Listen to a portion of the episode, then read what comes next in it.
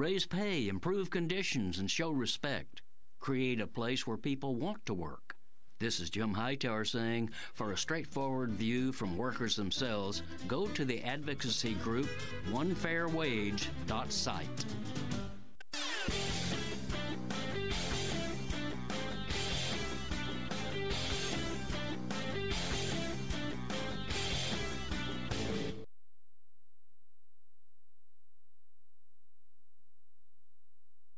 You're listening to X Ray FM, KXRY Portland at 91.1 and 107.1 FM, and in Nehalem, Manzanita, and Rockaway Beach at 91.7 FM, streaming online everywhere at xray.fm. The Public News Service Daily Newscast, February the 5th, 2024. I'm Mike Clifford. Congress recently cleared legislation that extended government funding into March but one Arizona elections official would like to see federal lawmakers include funding for election administration and for security.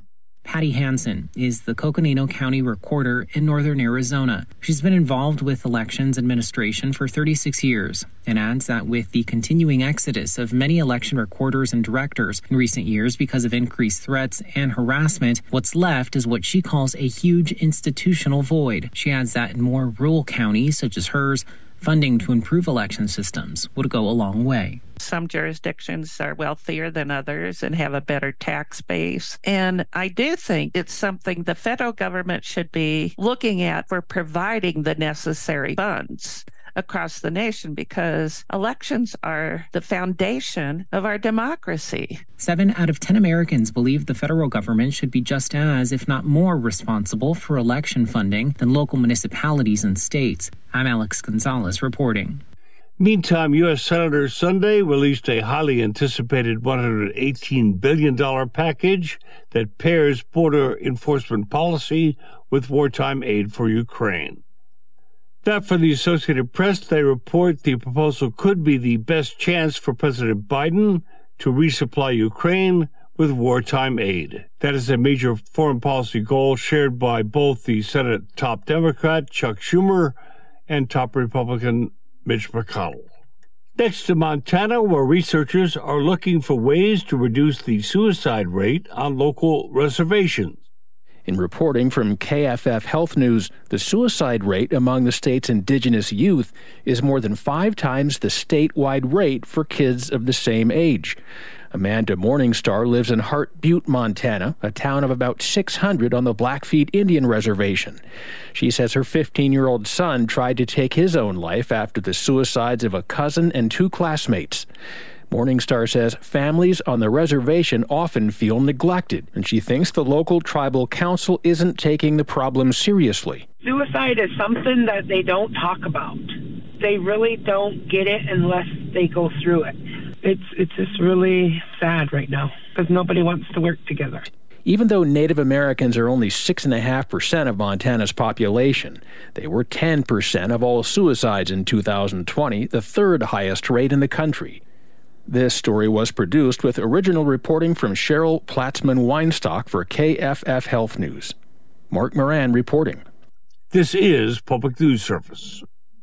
Next to New Hampshire, where lawmakers have voted to advance a so called bathroom bill, which opponents say will allow for anti LGBTQ discrimination.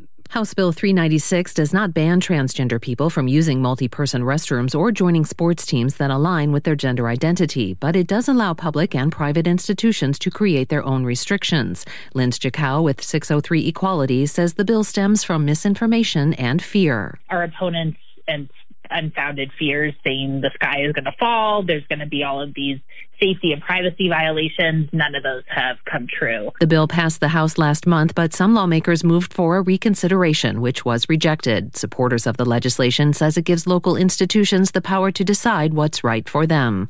I'm Catherine Carley reporting. And despite the challenges, offshore wind in New York is thriving. More from our Edwin J. Viera. In late 2023, the South Fork Wind Farm off Montauk's coast began producing 130 megawatts of power for Long Islanders. But New York's involvement in offshore wind goes beyond putting it in its waters. The Port of Albany has been working to help manufacture wind towers. It will produce, store, and deliver tower sections for the South Brooklyn Marine Terminal for staging. Megan Daly with the Port of Albany says this will benefit the state's move to a climate friendly future. Not only will this be contributing to solutions for climate change, it frankly is going to be reaching into the adjacent environmental justice communities that will also be able to participate in the labor force and in generational careers here. Both the Port of Albany and the Port of Coeymans are economic engines in the capital region. They'll be able to support up to 10,000 construction jobs, create more than 3,200 jobs in the wind energy sector, and add $1 billion in wages during the first year of operation. This is part of New York's burgeoning green economy. A 2019 New York State Comptroller report shows an 85% increase in demand for green jobs. In New Jersey, the Economic Development Authority says that offshore wind jobs would peak in about 2030 at 20,000. Finally, Faris Siddiqui lets us know a new report examines children's well-being in every state, and it finds in Missouri the outcomes vary widely depending on race. In its Race for Results report, the Annie E. Casey Foundation analyzes indicators of child well-being by race from early childhood education to family resources. It ranks Missouri roughly in the middle among states, but the rankings by race or ethnicity range from 14th for Asian and Pacific Islander children to 40th for white children. Tracy Greever Rice, Kids Count Program Director for the Missouri Family and Community Trust, says this is consistent with historic trends. White children actually have gone up in terms of the percent in um, poverty. This is Mike Clifford for Public News Service, member and listener supported. Here's some interesting radio stations. Welcome to the second hour of our program. Uh, just a, a, a, little news flash here, or just a, another story that I wanted to toss in. Uh, Jennifer Crumbley, the mother of Ethan Crumbley, who is the 17 year old school shooter in, uh, what was it, Warren, Michigan? Um, anyhow, in, in Michigan, um, Oxford High School, left four students dead she has been charged with basically aiding and abetting his murder of his his four high school student colleagues. And uh, this is, to the best of my knowledge, the first time that a parent has been held responsible or is attempting to be held responsible for the actions of their child, or at least for for facilitating the actions of their child. And uh, She's 45, her husband's 47. He's being tried separately. Uh, he's facing similar charges. I think this is fascinating. And I think that when we start expanding the chain of responsibility, we can start getting a handle on this thing. When parents start being concerned that if their child has access to the gun, that they might go to prison when gun dealers, right now we've got this massive immunity, uh, you know, passed by Congress with, with lobbying efforts from the NRA. We've got this massive immunity that both gun manufacturers and gun retailers have. Right now, even, you know, uh, you've got the gun show loophole. I mean, you've got all these things, right, that, that really shouldn't shouldn't be. But uh, this is this I think is a starting point. I'm curious to hear your thoughts on this. Meanwhile, ALEC, remember ALEC, the American Legislative Exchange Council? This is where Republican members of Congress and lobbyists get together one to one. You have 30 Republicans in the room, you're going to have 30 lobbyists in the room, and they get together and they write new laws. Of course, you know, most cases the lobbyists actually bring the laws, the Republicans read them and put their names on them, but um, the, this is at a state level. There's, there's ALEC chapters, I believe, in every single state. And they've got a new piece of, of uh, model legislation that, uh, well, I, Chris, Chris McGreal writes about it over at The Guardian. Um, he said uh, they, they want to undo what are called model, excuse me, public nuisance laws. And the reason why is because the public nuisance laws are the laws that were used to go after the tobacco industry for killing so many Americans and are now being used um, uh, to go after the fossil fuel companies.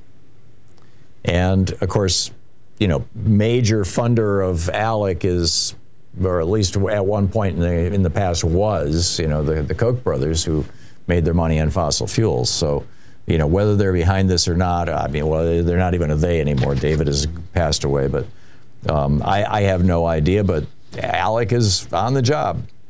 On Friday, this this is from the article in, in the Guardian. On Friday, the advertising company Publicis Health agreed a 300 to a 350 million dollar settlement with U.S. states that sued the company under public nuisance laws for, for promoting OxyContin to doctors. So, I mean, we're still holding the OxyContin people accountable using these public nuisance laws.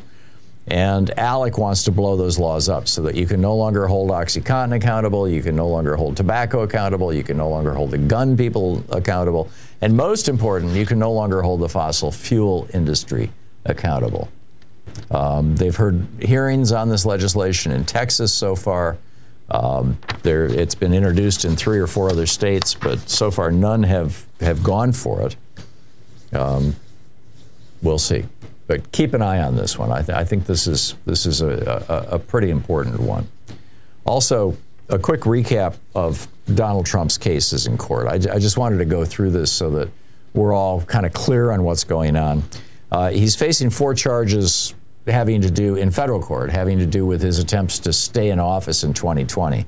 Uh, this is these are the cases Jack Smith has brought. They include conspiracy to defraud the United States, conspiracy to obstruct an official proceeding, obstruction of an attempt to obtain to obstruct an official proceeding, and conspiracy against rights. I thought they should have included sedition in these charges, personally, because it would make a whole lot easier to prevent him from running for president, but they didn't, and so, you know, this is the decision.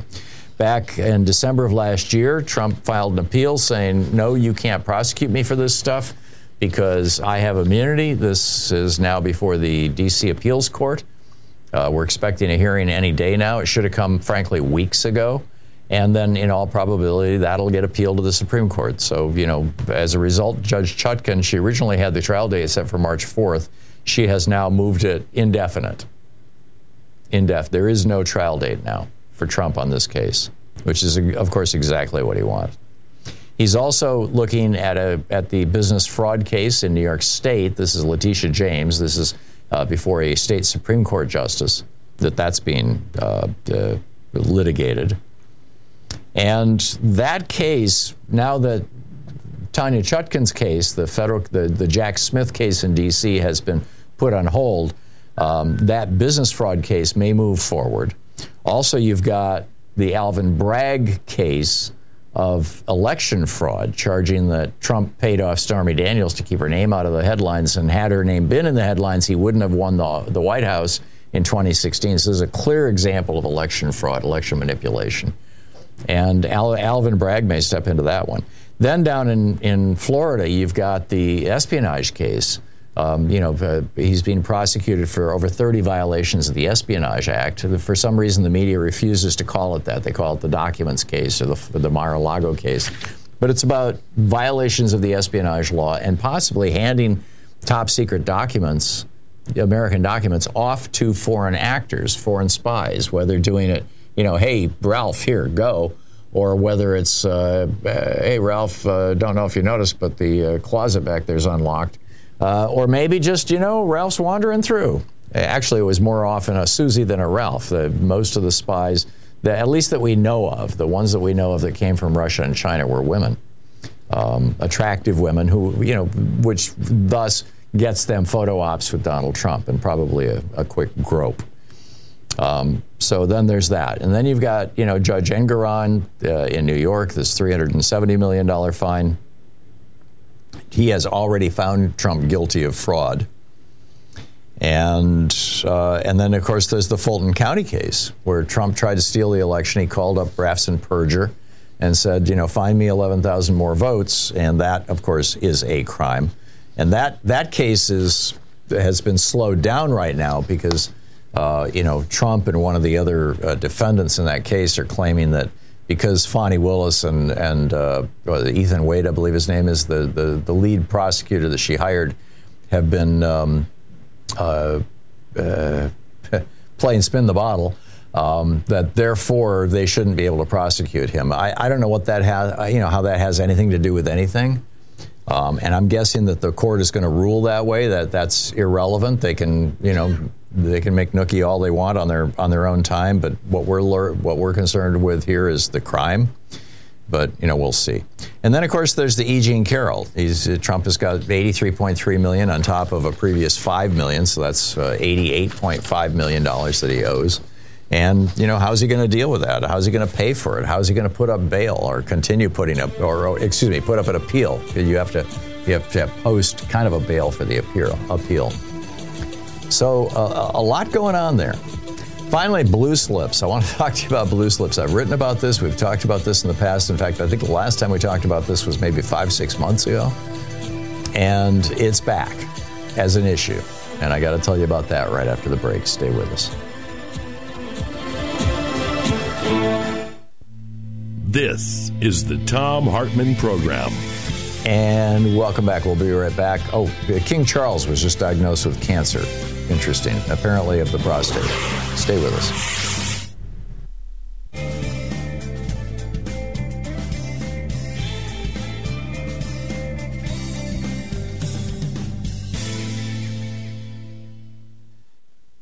All righty, let's pick up your phone calls here. Uh, David in Tulsa, Oklahoma. Hey, David, what's on your mind today?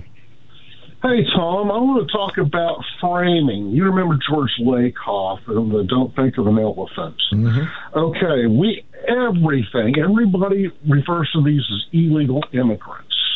And we're allowing them. The Democrats, every it's they're not illegal immigrants. They are climate refugees. They are economic refugees. They are disaster refugees. They are political refugees. They are violence refugees. We are talking about El Salvador, Panama, Haiti, Colombia, Venezuela. They are taught history. They know who did what to who. The Monroe Doctrine, Manifest Destiny. They know about Fort Benning in Georgia, the School of Americas. They know who gave them Pinochet and who gave us Noriega and all the other long list of people. They know who United Fruit is. We not may not be taught it because we are taught in America what the Levi Strauss School Chicago School of the American Myth. You teach history as you would like it to be, not what it actually is. The whole thing, the rage against the cathode, cathode ray tubes, I don't know what that's about because we've never been taught history. It's all been indoctrination. Hmm. You know, I, I was in Bartlesville. We knew about the Tulsa race riots yeah, all when back in grade school, my grandmother used to call Tulsa a wicked town because we knew what happened with that, and also with Glenpool and all that because of oil companies, dynamiting rigs, you know, the whole the all the dark things. Oklahoma keeps being ignored. You know, the Badlands, Indian Territory. Uh, it's funny that we used to be so populist. We had a populist party. We had a communist party. We had a socialist party. We had the largest one in the entire United States. It's like Satan said, "Oh, we're going to have to turn that around and come in." But the whole problem here is definitions and framing, and the idea that we keep referring to all these people showing up at our border. Oh my God, they're immigrants. They're doing this, that, and the other. And right now, there's a big just the other day, six minutes, got Chinese showing up, and educated Chinese. Why China's collapsing? Mm. Russia's been collapsing. They're all showing up. Why? Well, we're at least the last bastion, the, the shining. Oh, I hate that analogy, the, the shining star on the hill. I want to do a little quote, quote here from H.L. Mencken. The whole aim of practical politics is to keep the populace alarmed and hence clamorous to be led to safety by menacing it with an endless series of hobgoblins, all of them imaginary. yeah. Politics it's... is the art of preventing people from sticking their noses in things that are properly their business. Yeah. That's Paul Valéry. You know, and, and Henry Brooks Adams, politics has always been the systematic organization hatreds. Mm. This is what we're in. So what are you going to do about it, this David? This is the land of 900. Well, first of all, we've got to change the framing. Mm. You've got to start, you know, we, we have Newt Gingrich come in and say every time you use the word Democrat or liberal, you have to put a pejorative in front of it. Right. We need to start, you know, it's we want to call them criminal conservatives. What are they conserving? Yeah. And remember, stupidity is to be more feared than criminality because at least criminals value things. The stupid have no regard for anything. Yeah, so it seems. David, thank you. what a rant. All righty, 19 minutes past the hour. I'll be back with you in 60 seconds. Stay with us.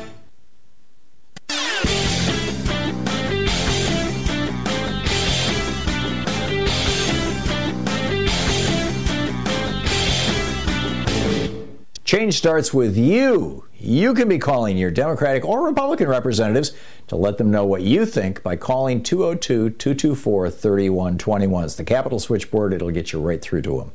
From Los Angeles to Columbia, South Carolina, from Birmingham, Alabama to Baltimore, universal basic income programs are chalking up proof after proof of their viability. Basically, just giving people, low income people, poor people, somewhere between $500 and $1,500 a month, no strings attached, is lifting people out of poverty, getting them back on track, getting them into solid middle class jobs, helping their children tremendously. This works. Now, we don't have to do UBI in the United States. We're the only developed country in the world that doesn't have a national health care program. Health expenses are whacking a lot of low income people. We're the only country, developed country in the world that doesn't have free college education. Education expenses are whacking people. There's a lot we could do. We can subsidize housing. We can subsidize food. We do that with food stamps. We could expand it. There's a lot we could do to, to, to benefit from this. There's a whole report about that over at hartmannreport.com. Check it out.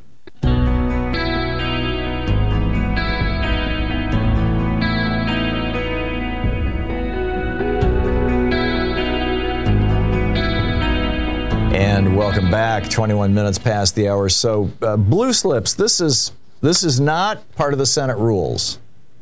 This is merely a tradition. There's no obligation to follow this. And here's the here's here's what it goes back to. This goes back to the the the days before the the telegraph, you know, the telegraph became uh, uh, widespread across the United States in the period from the 1830s and 1840s, really until the 1890s.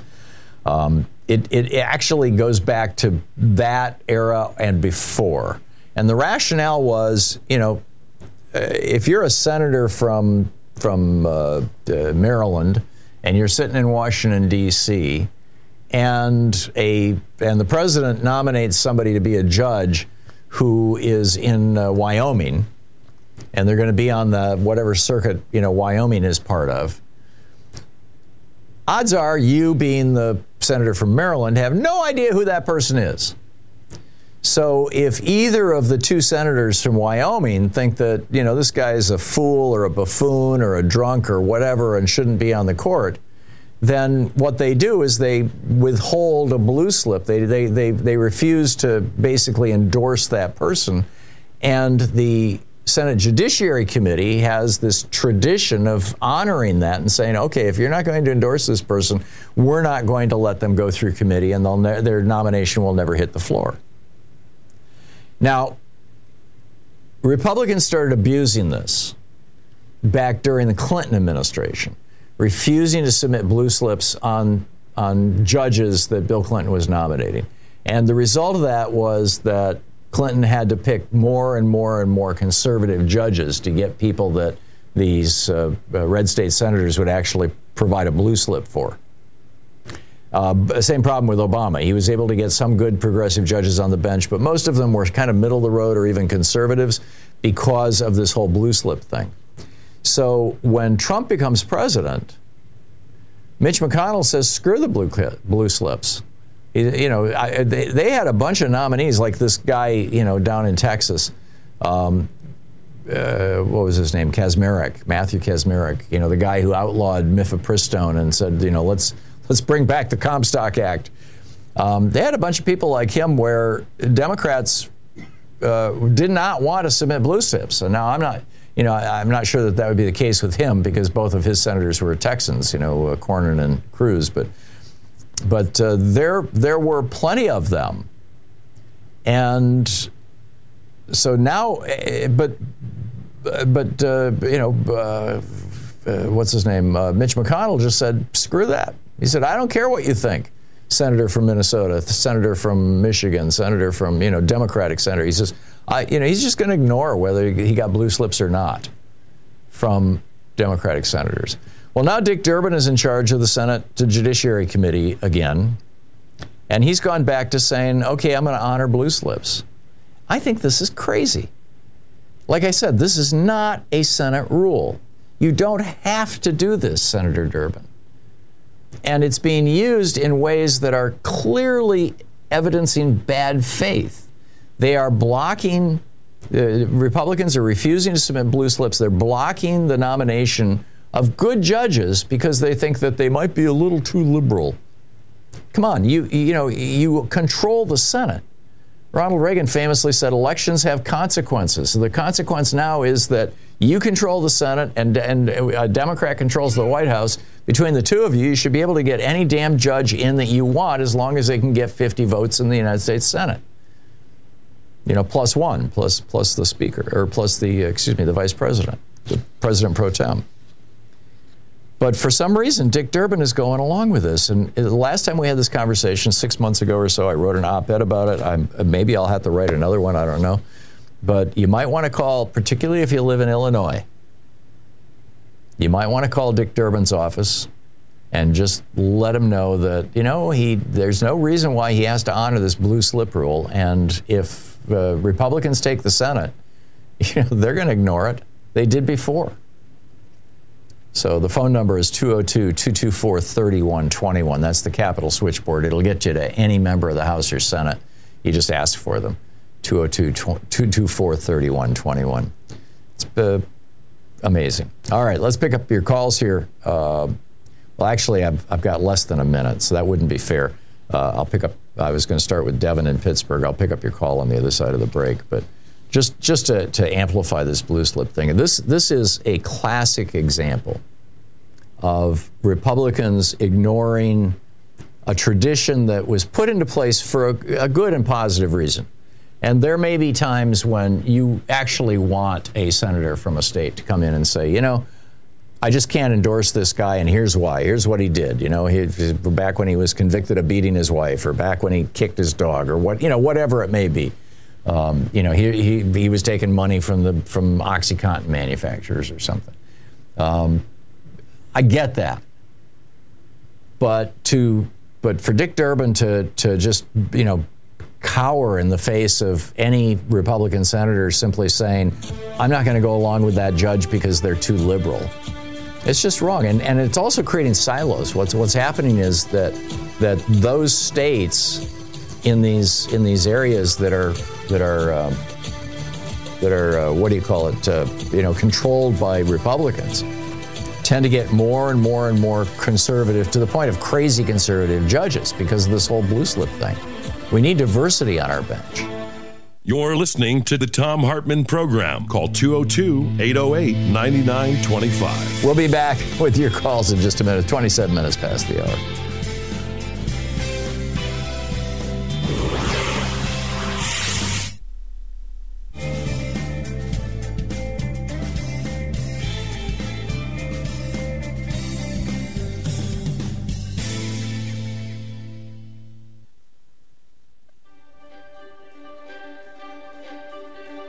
Today is Playing with Fire The 1968 Election and the Transformation of American Politics by Lawrence O'Donnell.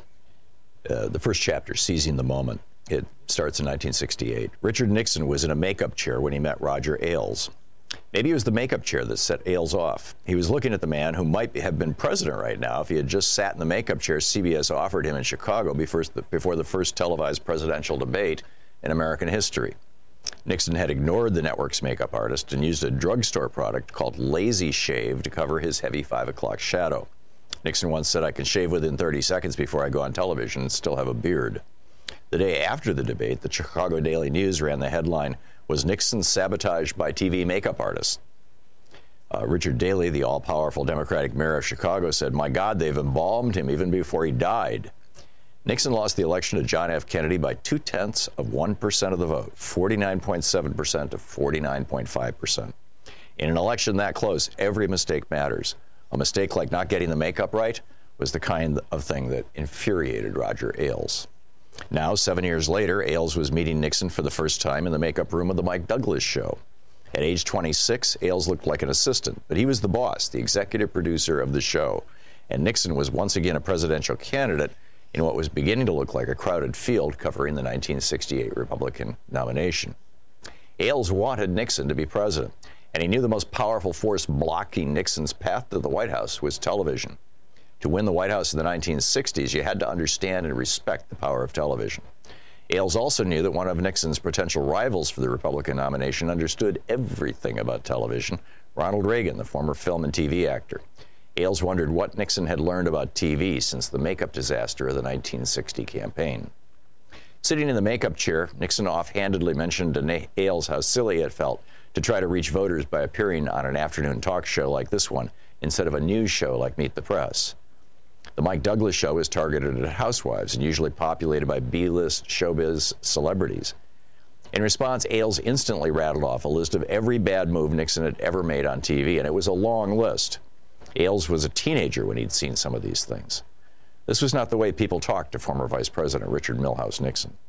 There was none of the deference Nixon had become accustomed to over the decades, and Nixon loved it. Nixon made Ailes an offer he couldn't refuse. Instead of trying to make Mike Douglas America's big, biggest afternoon TV star, make Richard Nixon America's next president. With Ailes on the media team, the Nixon campaign was ready to make the move from being the worst TV campaign to the best. We're going to build this whole campaign around television, Nixon told his media team. You boys just tell me what to do and I'll do it. Roger Ailes' career in Republican politics, which included every day he ran Fox News, turned out to be longer than Richard Nixon's. Ailes became more influential in Republican politics than Nixon ever was. We have reason to wonder who would be president today if Richard Nixon had not provoked Roger Ailes in the Mike Douglas show makeup room. Such are the seeds that were planted in American politics in the 1968 presidential campaign. Run, Bobby, Run is the subhead for the next part of this. Bobby was a natural on television. In 1967, he was the only potential presidential candidate who could charm a TV audience just by being himself. All he needed was his smile. Bobby was the Elvis of American politics, the only politician who didn't need a last name to identify him. But his last name was everything. It was Bobby Kennedy's last name that made every potential candidate fear him. As the field of candidates began to take shape in 1967, every campaign calculation depended on Bobby, even when he showed no signs of wanting to run, even when he told people he wasn't going to run. President Lyndon Baines Johnson feared Bobby to the point of obsession.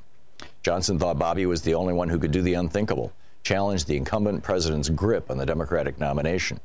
Johnson was sure that Bobby was the only Democrat who might dare run against him. He was wrong. Nixon feared Bobby, too as did every Republican planning a campaign. Nixon knew exactly what to fear. He had lost to a Kennedy before. Losing to a Kennedy meant losing to the Kennedy political machine, and it meant losing it to the Kennedy style. A political machine can be beaten by a better political machine, though Nixon had never seen a better political machine than the Kennedys. Kennedy's style was something else. Nixon knew there was nothing Ailes could do for his image that could compete with Kennedy's style. Nixon couldn't change his sharply receding hairline. At 54, he was too old to do anything but tamp down his short dark hair as flat and pos- as possible on his head. Bobby's hair had grown longer every year of the 1960s. Now at 42, he had the shaggiest hair in the United States Senate. His little brother Ted was the only other senator with a full head of hair. Bobby's hair was beginning to grow over his ears, rock musician length for the Senate then. And everywhere Bobby spoke outside the Senate chamber, he was treated like a rock star. That's what Nixon and Johnson feared most about Bobby, the way the crowds responded to him. They'd never seen anything like it in politics. Nixon and Johnson were both old enough to remember the first time anyone saw fans screaming and swooning for Frank Sinatra in the 1940s before, during, and after every song Sinatra sang. America saw an even more intense version of that fan reaction when the Beatles landed in the United States in 1964. And now Nixon and Johnson saw a version of it happening to Bobby. Everywhere Bobby went, crowds worked themselves into frenzies. When he spoke, he didn't sound like any senator they'd heard before. His voice wasn't stiff and self conscious. The book Playing with Fire by Lawrence O'Donnell.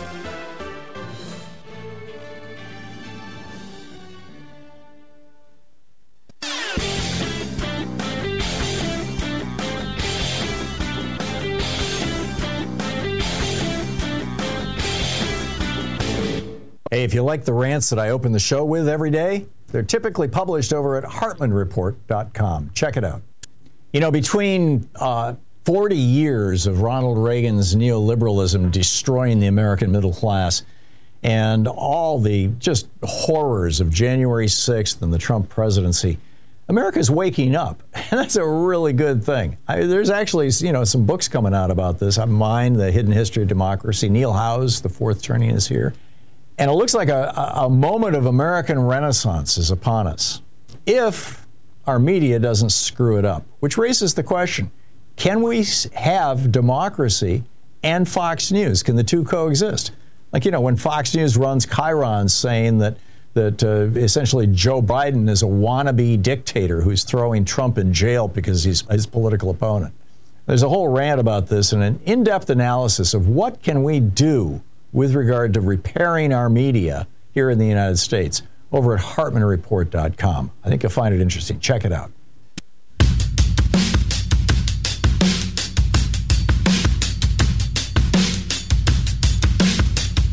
Welcome back. 30, 35, per, 30, yeah, 35 minutes past the hour. And uh, let's see if we, yeah, we've covered everything for the for this hour. So Devon in uh, Pittsburgh. Hey, Devon, what's uh, what's on your mind today? Or is it Devon? Hey, Thom.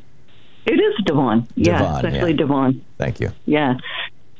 You're welcome. So thanks for having me on. Um, so I, I think you mentioned a week ago or so when uh, Lawrence O'Donnell, uh, O'Donnell rather, uh, encouraged everyone to read the amicus brief that was filed, uh, so that By the historians. and right, and it is. He's right. It is so readable, and I just think it's important that we all, as citizens, do our duty to read that and understand what's going on, because I, I think we're kind of missing the point here.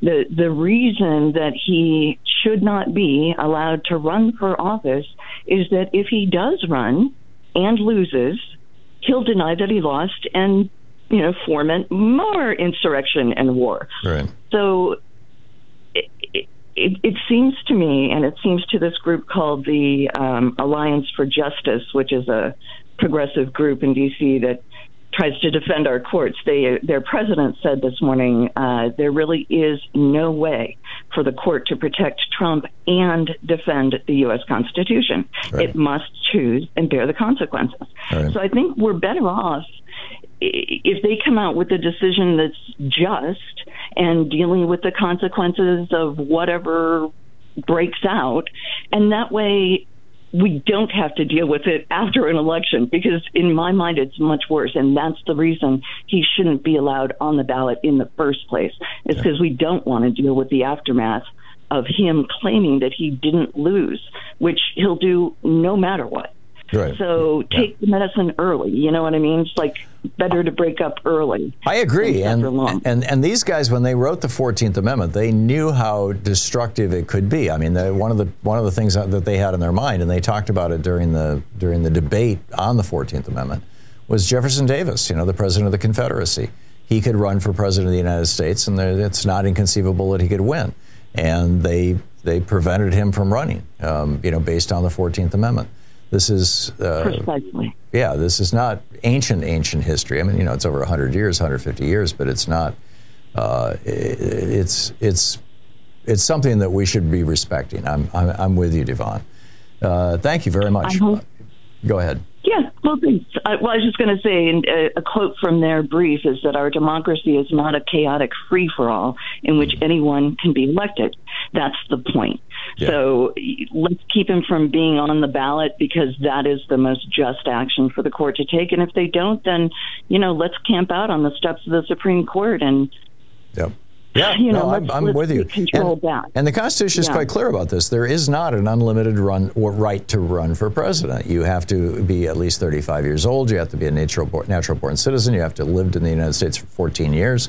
Um, uh, there, arguably, there was a time you had to be male, although uh, I'm not sure that that was ever in law, but certainly that was, you know, how it worked out uh, before women's suffrage.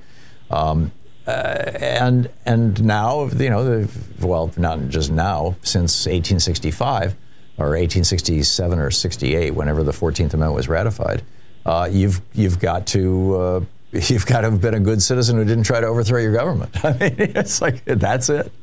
So yeah, right. that- Imagine if, if Germany had had this in place before the putsch. Imagine if Yeah. you know Hitler could have been kept from running again. Yeah. And that's really where we are. I mean, it sounds hyperbolic, but that's where we are. I agree. So I hope the Supreme Court does the right thing, and if not, I hope Americans persuade them to do otherwise. Yeah, I, I totally get it, Devon. Um, you know, you can build an argument. Uh, in, in fact, I, I have I have done so on this program that the American people should have the ability to reject Donald Trump, and that'll put an end to his whining. Except that they rejected him in 2020, and it didn't put an end to his whining. Um, but you know, uh, there's there's I, I, I'm I would just love to see him stage exit stage left, you know, but we'll see. I'm, I'm not ho- I'm not holding my breath. Devon, I got to run, but thank you for the call. Kenyatta in Los Angeles. Hey, Kenyatta, what's on your mind today? And know any better, I would think that this was a uh, purposeful uh, uh, on your behalf because running the risk of repetition, I've said it to you before, uh, I think you already know how much I absolutely detest the personage of Donald Trump. However, I want Donald Trump on the ballot. If Donald Trump is such an antithesis of American society, if Donald Trump is such an outlier, Thom, then the American people, there are 400 million people in the United States, will reject him. Because what this is starting to look like is that America is afraid to look at, his, at itself. Donald Trump won in 2016.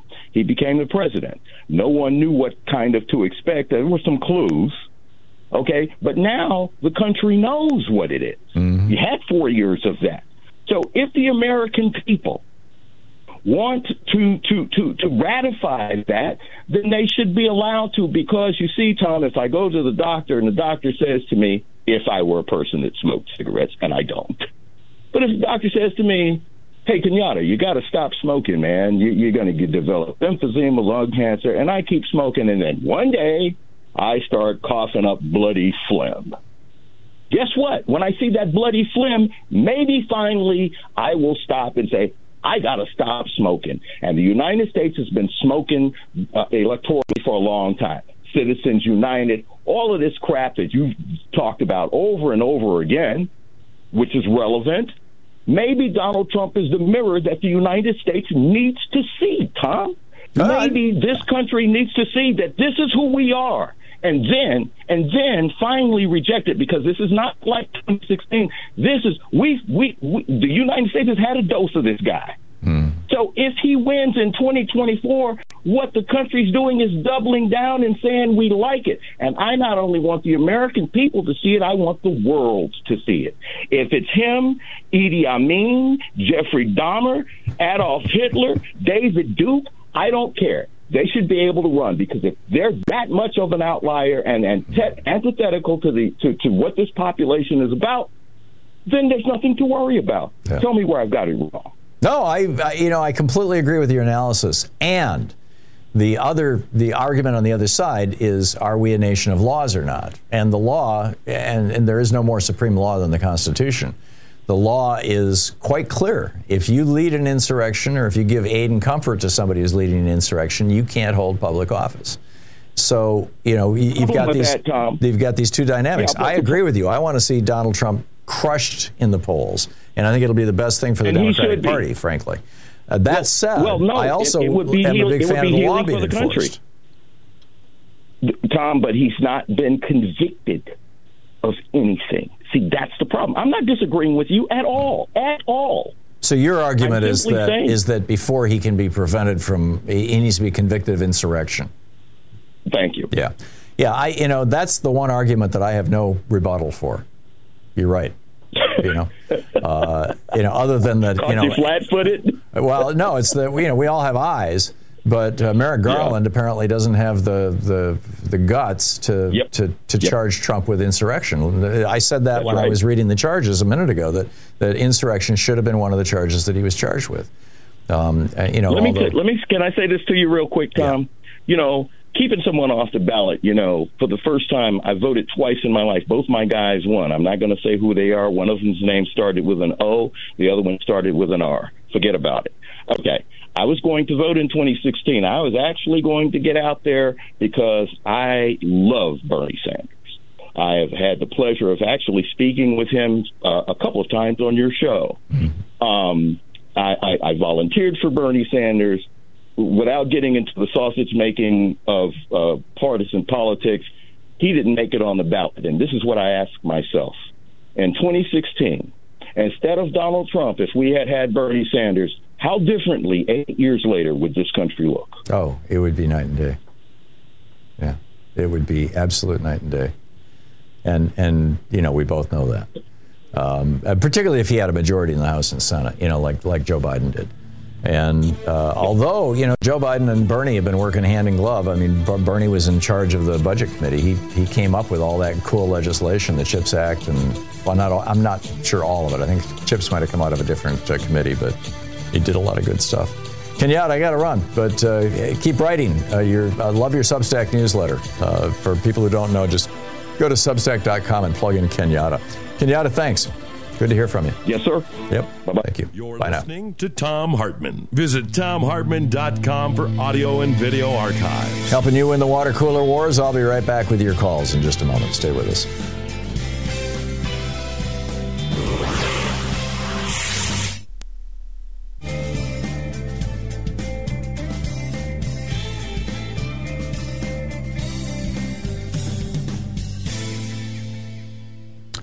Welcome back, Alfredo in Mountain View, California. Hey, Alfredo, what's on your mind today? Hey, Thom. Uh, thank you for taking my call.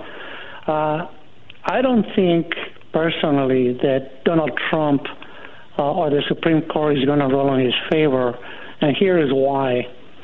Imagine uh, Donald Trump raping women or giving, uh, committing treason, giving secrets to our enemies. Uh, the Supreme Court is not going to allow a dictator or a despot to be in power, uh, despite of being very radical and, and religious freaks that they are. But uh, that is my opinion. Uh, uh, and on another note, Donald Trump is going to bring down all the Republican Party down with him. I was listening to uh, last week, and he was talking about how Donald Trump is sucking up all the money from the GOP in donations. And the GOP is in trouble as far as uh, raising money right now. All right. And so, yeah, uh, I, think getting he- two or three a day from Donald Trump, fundraisers. But yeah, but he's sucking up all the money from the GOP Mm-hmm. in donations. And as far as uh, when his legal troubles uh, piled up uh, at the end, this guy is going to end up uh, going to jail. And with him, uh, all the Republicans that support him, he's going to bring down all the party down to the ground, uh, in my opinion. But I- that's all I wanted to say. Yeah. So far, all the elections that have happened since uh, 2000, really since 2018, have suggested that that's the trend line, Alfredo. The, that you're absolutely right. The the big question, and and uh, you know, is is the Supreme Court going to hold him hold him responsible? And that's I, I think they will. Yeah. And remember my my new slogan for the Republican Party, uh, uh, or for Donald Trump: "Make America the loser again." That's his new slogan. there you go. I like it. All right. Alfredo, thank you. That, was- that was brilliant. Thank you. Uh, Marguerite in uh, Northridge, California. Hey, Marguerite, what's on your mind today? Hi, thanks for taking my call. I kind of panicked when I saw my voter ballot for um, our Los Angeles area come in, and it showed a total of presidential campaign people to pick from eight candidates. The very last one on the list was Joseph R. Biden Jr., but right above him was the name, first name, President R. Boddie, B O D D I E. And my first thought was, oh my God, how many people are going to see the word president who aren't maybe English as a second language, and they're going to think they're voting for for Joe Biden. That's you know, if weird. they're not careful. I just wanted to get I So- wanted to so get is the this- word out that this guy. Yeah, Finish your thought. I'm sorry. Go ahead. Yeah, I just wanted to get the word out there to everybody to be read your ballot carefully because this guy who is like number seven on the list, his first name is President, then middle initial R, last name is Boddie, B O D D I E, which looks a lot like the next name, Joseph R. Biden. Mm. Wow. So I just wanted you to wonder make if everybody you wonder if he changed his name to do this uh, this little trick on the ballot, or if uh, if that actually is the name that his parents gave him. Um, and, and right. I couldn't. I couldn't find that in Georgia election uh, requirements. I couldn't find what his legal name was. But I just wanted people to read their ballot carefully and not be deluded into thinking that's President Biden. There you go. Yeah, because the Republicans pull all kinds of weird stuff. Marguerite, thank you very much. Uh, amazing. We'll be right back. Stay back in 60 seconds. Stay with us.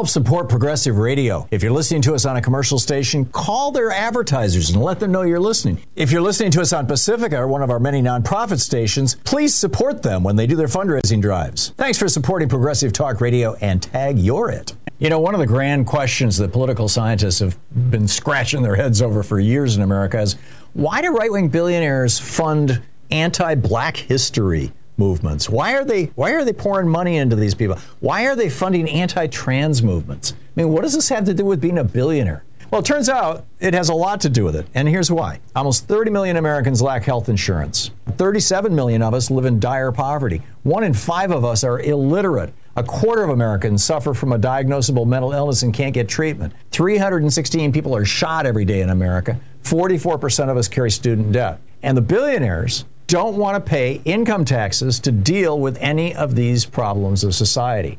That's the real issue. If they can get us fighting with each other over black history or over trans people or kids, they win. Then we're not talking about taxing them, raising their taxes to where they should be. There's a whole rant about this over at hartmannreport.com that you can read and see all the stats and all the hot links. Check it out.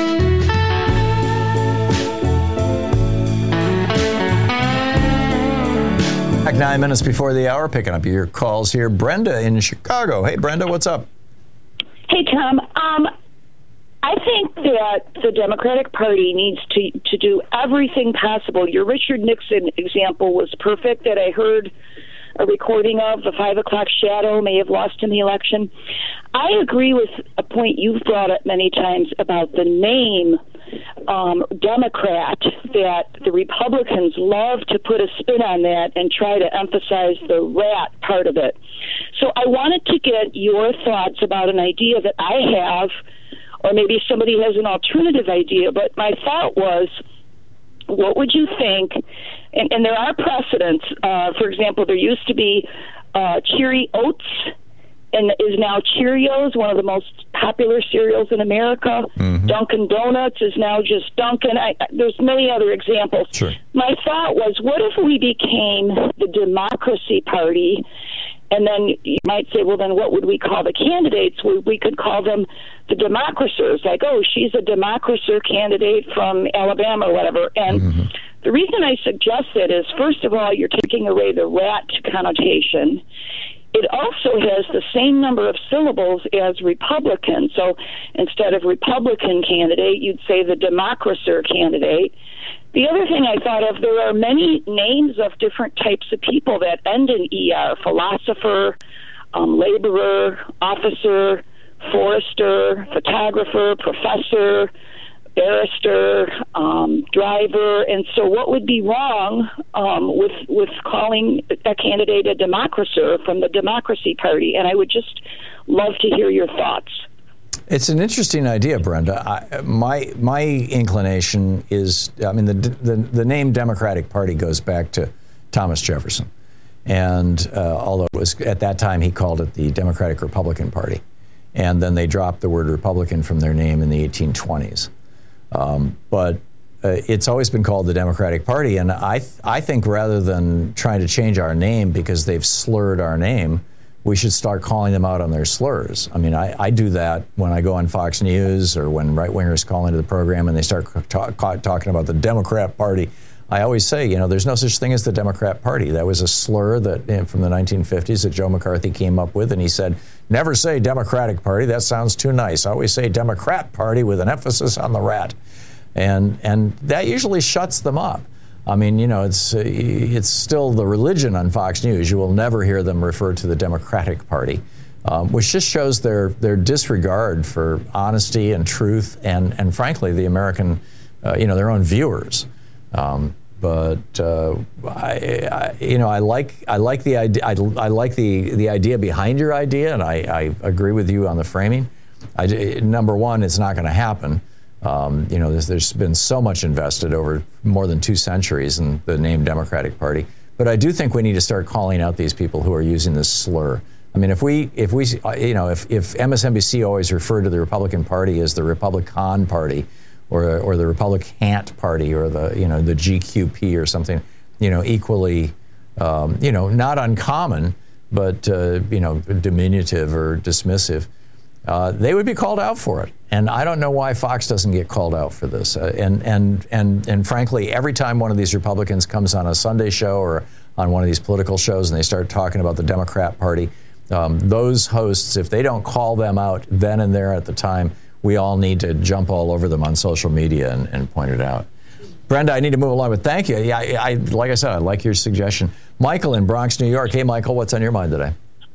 Hi, Thom. There's so much on the plate here. First off, one your earlier callers um, was guessing that the Supreme Court wants Trump on the ballot. I beg to differ because Trump had already defied the Supreme Court already, and this was just before the January 6th insurrection. Supreme Court said it wasn't going to get involved. The results are as it is and should leave it alone. Trump defied that. And this um, also leads to my argument regarding immunity. Nowhere in, oh, before I forget, um, someone has said that Trump should be on the ballot as you were saying, the 14th Amendment makes it clear.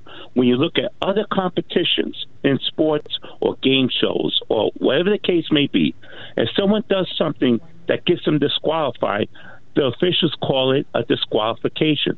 Since when has any of that been put on hold pending some kind of hearing to try to overturn or resolve it? Never. So the same principle applies here. And then it's this whole thing about immunity you know, the the whole thing is is that nowhere in the Constitution does it say that the president has immunity.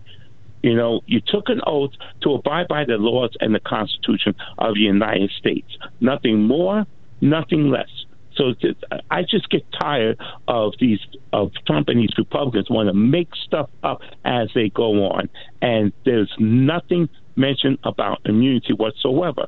Add to that that if um, if anybody was to grant him immunity, that defies his claim of I did nothing wrong, I did nothing wrong, when in fact he has done stuff wrong. That's right. why he wants immunity. Like but also keep in mind, also keep in mind his intent, criminal intent to continue doing wrong, and thinks that he's untouchable. Right. Make a note of that, legal scholars. Yeah, Make and he's continuing to this day. He's continuing to claim that he that he actually won in 2020 when it's been debunked 16 ways to Sunday. Uh, Michael, thank you. Um, spot on. We'll be back on the other side of the break. 94% of California's population is at risk. Holy cow.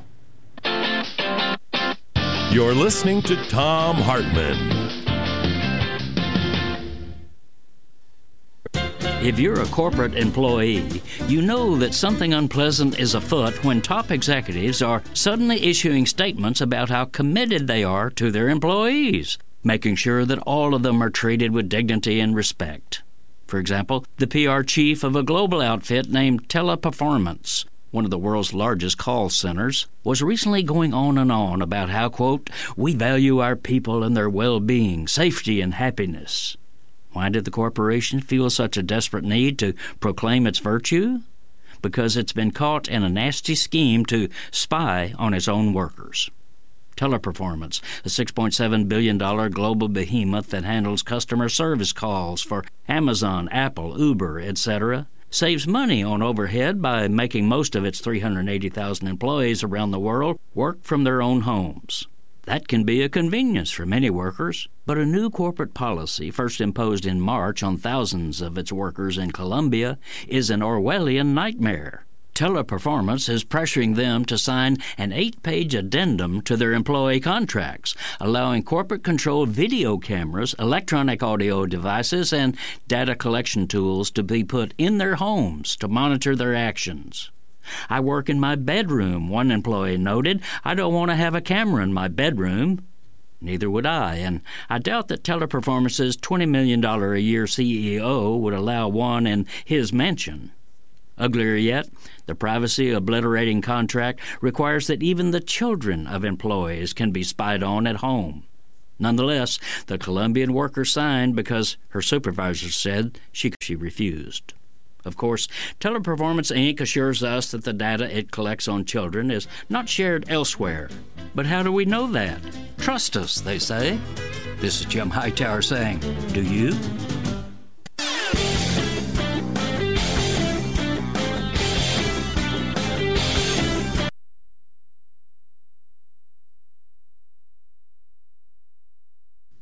You're listening to X Ray FM at KXRY Portland at 91.1 and 107.1 FM, streaming online everywhere at xray.fm. Hello, X Ray listeners, and welcome again to Jazz in Portland. I'm Thomas Smith here with Tom Skelly. Hi, Thomas. Here are some events for the week of February 5th. Monday, February 5th, at Corkscrew Wine Bar, 1665 Southeast Bybee Boulevard, Vox Nova Latin Groove, 7 to 9 p.m.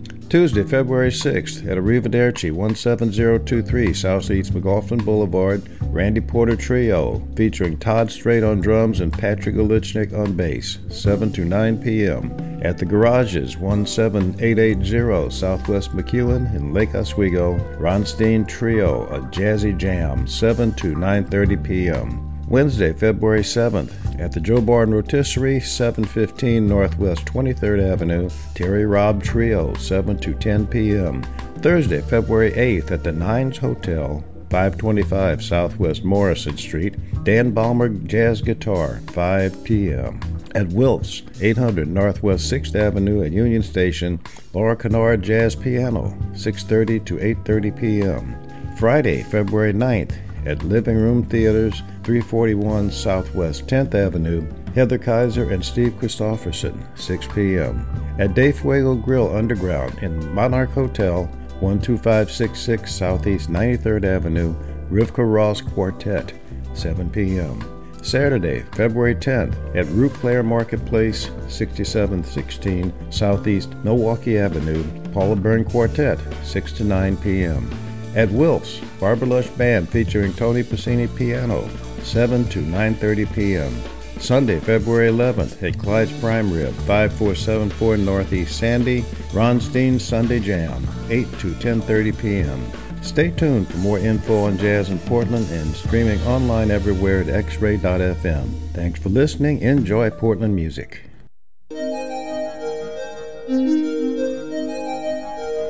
If video music playing in the dark of night, you are most likely listening to VCR TV. With your host and DJ Kyle Reese. Friday mornings at 1 a.m. or anytime at xray.fm. Radio is yours. Radio is yours.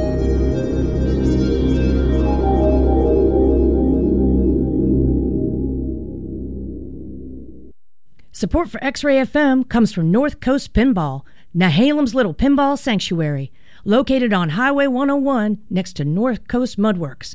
North Coast Pinball offers monthly tournaments and a selection of games from the 1970s to the present. Learn more at northcoastpinball.com. I'm Rick Smith, and this is Labor History in Two. On this day in labor history, the year was 1937. That day marked a pivotal moment in the continuing Flint sit down strike. The nationwide strike against GM started in Flint, Michigan in late December. By late January, UAW organizers agreed that nearby Chevy engine plant number 4 had to be shut down. It was a massive facility. It employed 4,000 workers on two shifts. The plant superintendent had been firing union activists. Armed guards patrolled every inch of the facility to prevent a sit down. Union organizers knew there were company spies in their ranks. They planned the takeover by staging distracting job actions at nearby Chevy plants number 9 and then number 6. This would draw the guards away from plant number 4. And so, on this day, just as the day's shift was ending, workers sat down at Chevy plant number 9 the company guards were ready to launch an attack. They began beating and gassing the sit downers. The women's emergency brigade smashed plant windows to dissipate the gas. The diversion worked. Guards left Chevy number 4 unattended. Workers then turned off all the machines and barricaded themselves in. The plant guards tried to re enter and were met with pistons, connector rods, and fire hoses. The Women's Emergency Brigade gathered outside the plant and locked arms. UAW organizer Joe Sayan announced, quote, We want the whole world to understand what we are fighting for. We are fighting for freedom and life and liberty. This is our great opportunity. What if we should be defeated? What if we should be killed? We have only one life. That's all we can lose, and we might as well die like heroes than like slaves. For more information, go to laborhistoryin2.com, like us on Facebook, follow us on Twitter at laborhistoryin2. X-Ray FM is supported by Slingshot Lounge. Located in southeast Portland on the corner of 56th and Foster, Slingshot Lounge offers an expansive game room, scratch cocktails, and a craft kitchen with a full menu until 2 a.m. Happy hour available weekdays from 3 to 7 and brunch weekends from noon to 4. Slingshot Lounge, decentralizing Portland since 2007. Support for X Ray FM comes from P Town Couriers, LLC, a local bicycle food delivery company delivering to the Portland metro area in an hour or less. More information and a list of local eateries they work with can be found at pdxccc.com. Support for X Ray FM comes from the Hollywood Theater, Portland's nonprofit historic movie theater, showing classic, contemporary, and cult films every night of the week. Located at Northeast Sandy Boulevard in the heart of the Hollywood District showtimes, and event listings at hollywoodtheater.org.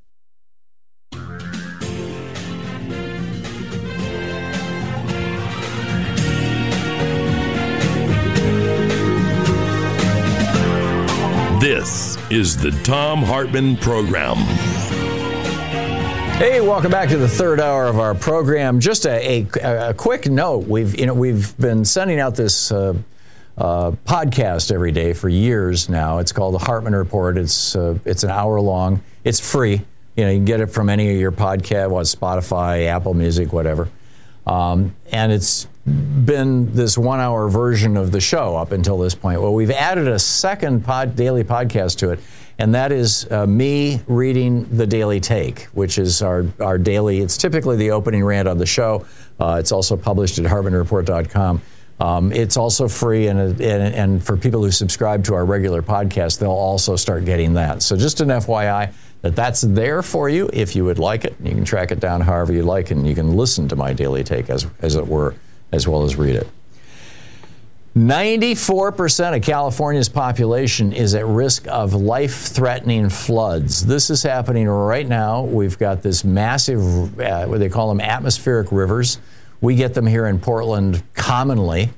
Uh, you know, they, they, they start in the area of Hawaii and they pick up massive amounts, I mean, literally trillions of gallons of water and, and bring it across the Pacific Ocean and hit some, you know, colder land and it precipitates out and boom, you've got rain.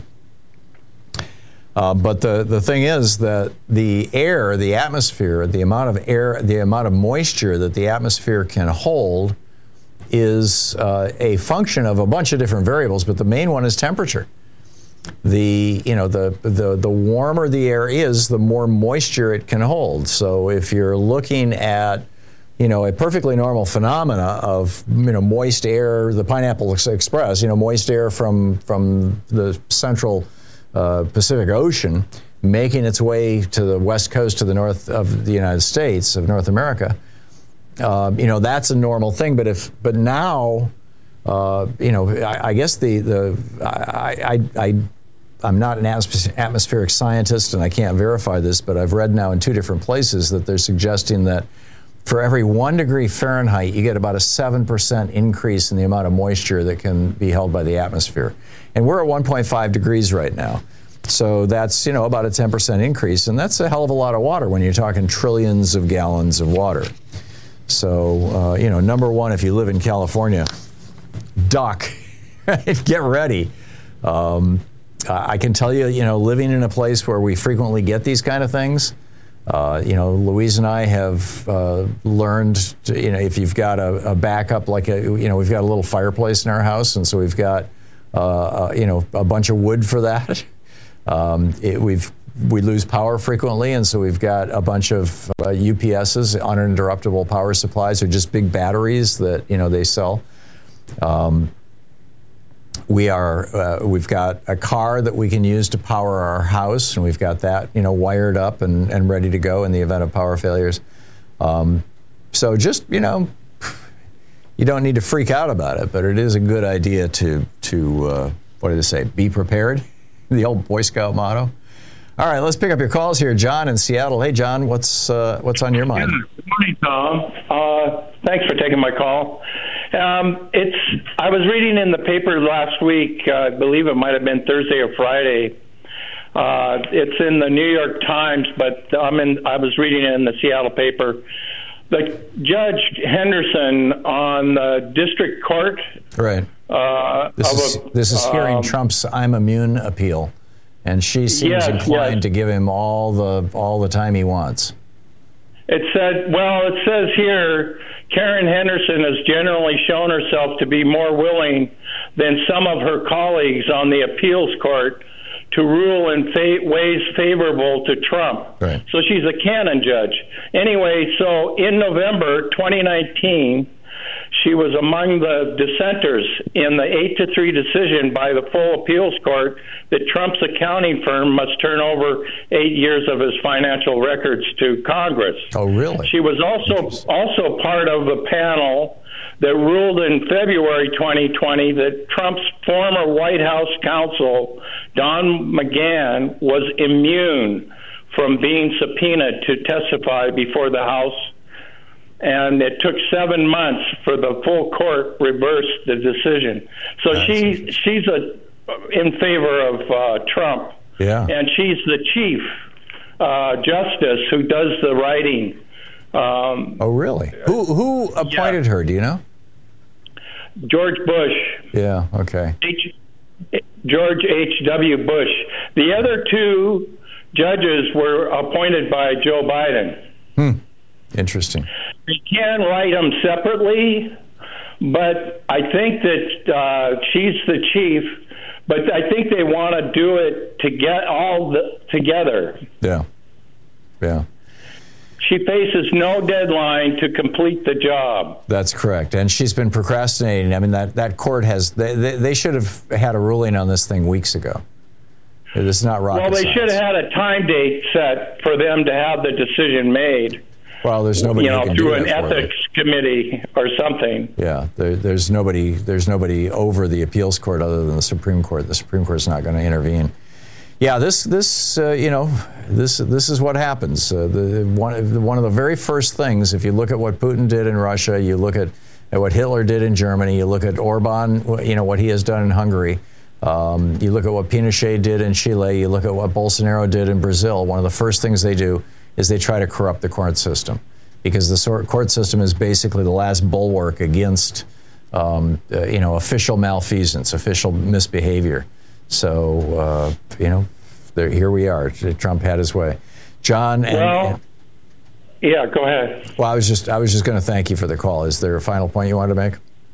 Um, no, but uh, it's just sad that it has to go that direction. And but you know that it's good that people know that you know when you have a judge like Cannon or Henderson, it's just it should be called out and put in public I agree. in the public eye. I agree. I agree. John, Well, thank, thank you. Yep, thank you very much. Brant, uh, Brant, excuse me, in Travelers Rest, uh, South Carolina. Hey, Brant, what's on your mind today?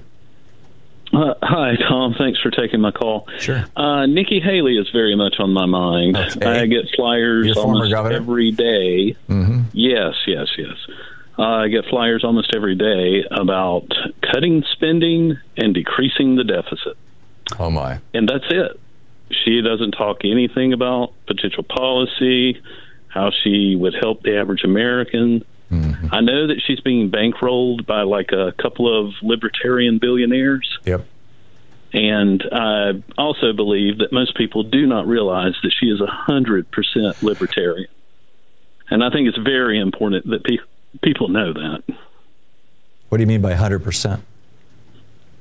Oh, she's she's an ideologue. She completely whatever is spent, there has to be what is that? Um, it has to equal out zero Right. sum. Right. Yeah. Uh, and by the way, your your uh, explanation of libertarianism last week was very very good. Yeah, well, it's a scam. It was created by the real estate industry, you know, to, to stop rent control. I mean, that was that was their whole original thing, and and uh, yeah, incredible. Okay, Brant. Yeah, I have a feeling if Nikki Haley, I, I think she has a chance. I, I continue to think she has a chance, and if she does have a chance at becoming the nominee, uh, we need to be paying a little more careful attention to her. So, Brant, thank you for that. Uh, one more bit of data into, into the machine. Thank you. Uh, we'll be back. It's uh, in just a few seconds. It'll be 15 minutes past the hour. This is the Thom Hartmann Program. Looks like Prince Charles has prostate cancer. Doesn't, uh, you know, we don't know if it's uh, bad or not, but we'll find out.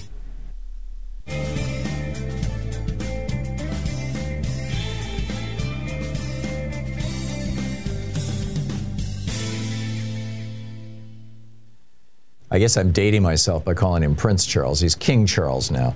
Anyway, Gary in Monroe, Georgia. Hey, Gary, what's on your mind today? Hello, Tom. Thank you. Uh, did I hear you say earlier?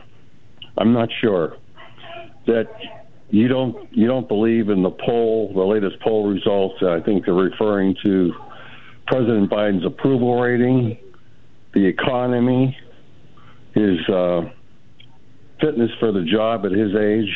Right. I, I hear don't. you say that you don't believe. Wait a minute. Did I hear you say you don't believe in poll, the polls?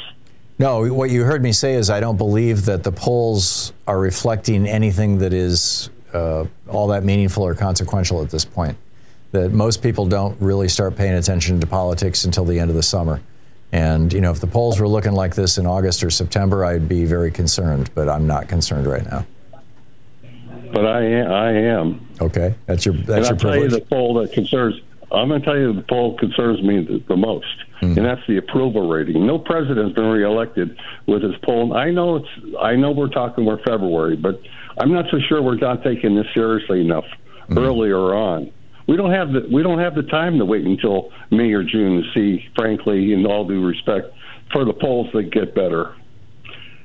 I think that there's the- something inherently there's something inherently wrong here, and I think Bernie Sanders has nailed it. And I believe this for a long time. I've been saying for a long time we're our own worst enemy, and he said in his book, and quote me if I'm wrong, that too many of the American people. He didn't say too many. Many. I'm saying too many American people are wrong at, are angry at the wrong people.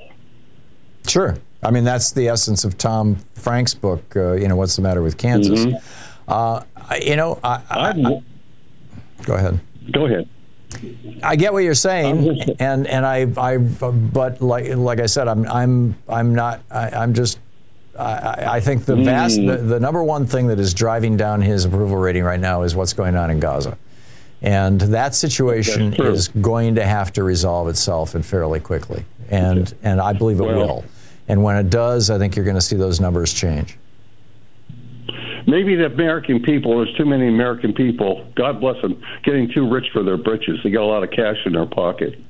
I, I- not, their I think, priorities I the think the rule of law. opposite is the case. I think there's too many Americans who are no longer in the middle class who once were. Uh, well, we we respectively disagree there, but but uh, Oh, the middle class is Um, now 43% of America. Um, you know, when, when Reagan came into office, it was 62% of America. Uh, let me ask you this then. I see your point. I hope I'm trying to clarify my point. When a barrel of apples has so many apples at the start that are pure, and there's a few bad ones, but then the last 20 years or last 10 years, and especially the five years, the bad apples have increased, and the momentum towards the good apples is increasing. You understand my thinking? Sort of. I don't think the, me- I, I'm not sure the metaphor really applies, though. You sure about that? Well, greed is a greed is the strongest card in the deck, along with reality, and greed has no heart ever. Yeah. And I think the American people, American, too many American people are flat out greedy. I don't disagree with that, but I think an awful lot of that greed is being motivated by a sense of, you know, the, the system's rigged person. against me. That you know, By it's, a bad person. yeah, the, that it's harder. Yeah, I got it, Gary. Thank you. That it, I, I think it's, I think it's the sense that the system has been rigged against us. And I mean, look at what we're paying for health insurance. Look at what we're paying for college, things like that. Look at what we're paying for rent, for God's sake.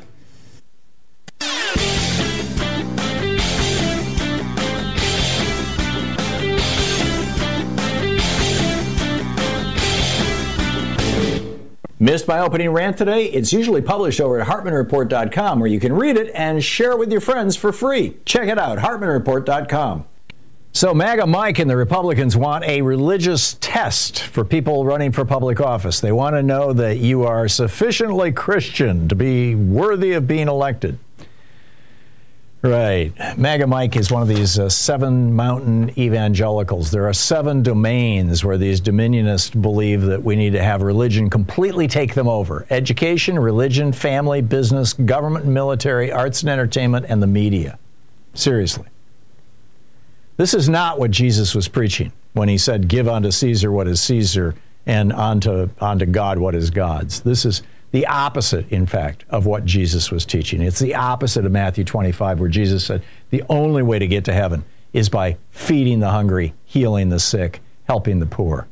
It's, this is counter Christian, anti Christian, in fact. In fact, I think you could say it is the Antichrist's work. There's a piece about it over at HartmannReport.com. Check it out.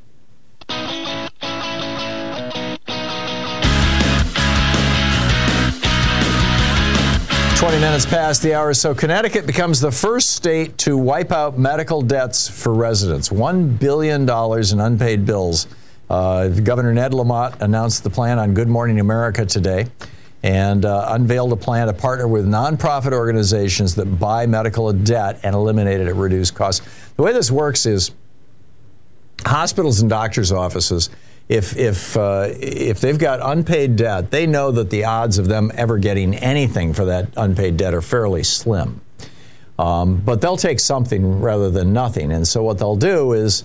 Uh, they'll sell that debt for a small percentage of what it's actually worth. So, say you owe $10,000 to the hospital, the hospital will sell that debt to a debt collector for $1,000 or for $300 or, or for $1,500, depending on what they think the odds of anything being collected are.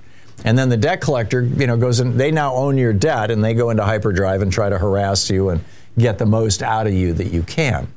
So, what these uh, nonprofits are doing is they're going to the hospitals and the doctors and saying, you know, instead of selling that $10,000 debt for, for a thousand bucks to, to a debt collector, sell it for a thousand bucks to us. And we'll raise money from people and we'll take that thousand dollar debt, which actually represents a $10,000 debt, and we'll pay off that thousand dollars to the hospitals, uh, to the hospital, and they'll wipe that debt out. And so your $10,000 debt simply goes away. And when it's done by the state, as, as Connecticut is doing, their Democratic governor is doing, you don't even have to apply for this because the state knows who owes money and who doesn't. The state has all these records. And so what you discover, they're, they're going to do this uh, in part with money from the American Rescue Plan and in part with uh, private donations. But they've, they've uh, put together a $6.5 million fund out of the American Rescue Plan to pay off uh, medical debt, and they're going to use this. And I think this is great. We are literally the only democracy in the world where people go bankrupt, where entire families lose their homes because somebody got sick.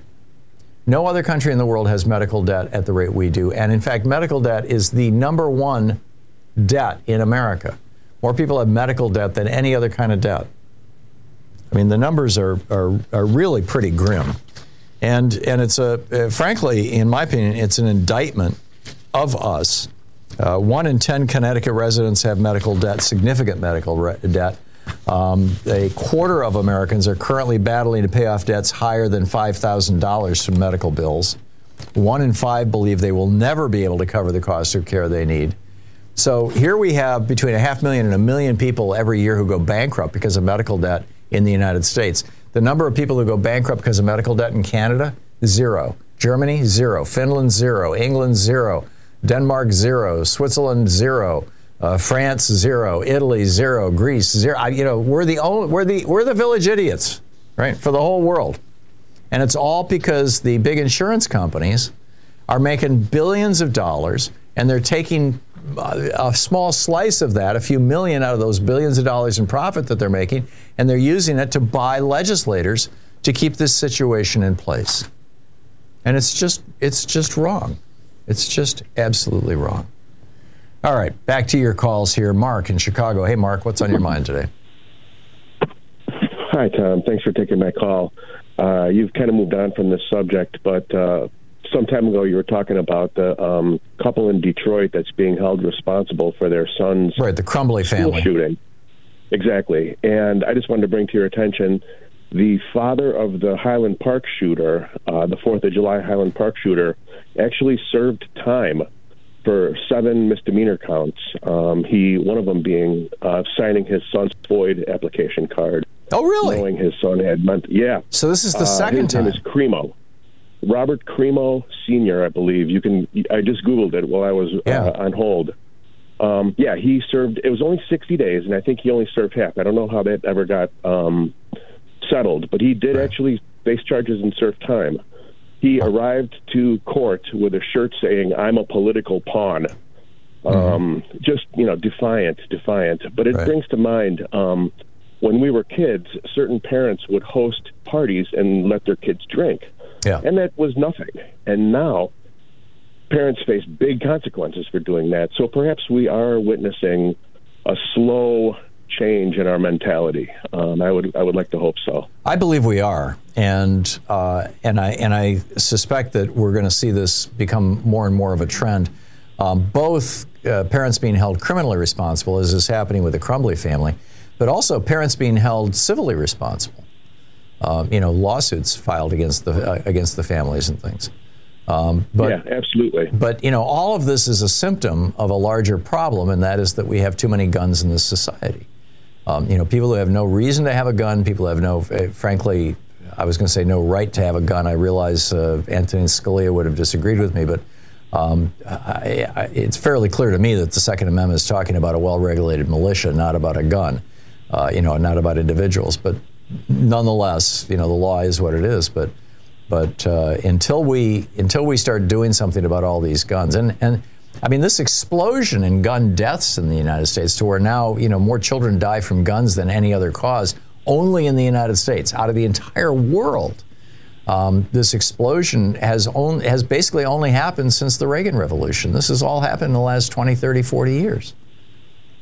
So, yeah, um, it brings to mind when you say that you know the right to own a gun. Um, the same people that clamor about the Second Amendment uh, also want to disregard the Fourteenth Amendment when it suits them. Yeah, good point. Good point. They selective reading of the Constitution. Mark, thank you for the call, and thanks for listening to WCPT.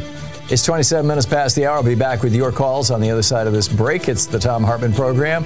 Speaking the truths the NRA would really rather you didn't know. I'll be right back with you. You're listening to the Thom Hartmann program. Call 202 808 9925. Exposing the con in conservative. I'll be back with your calls right after this.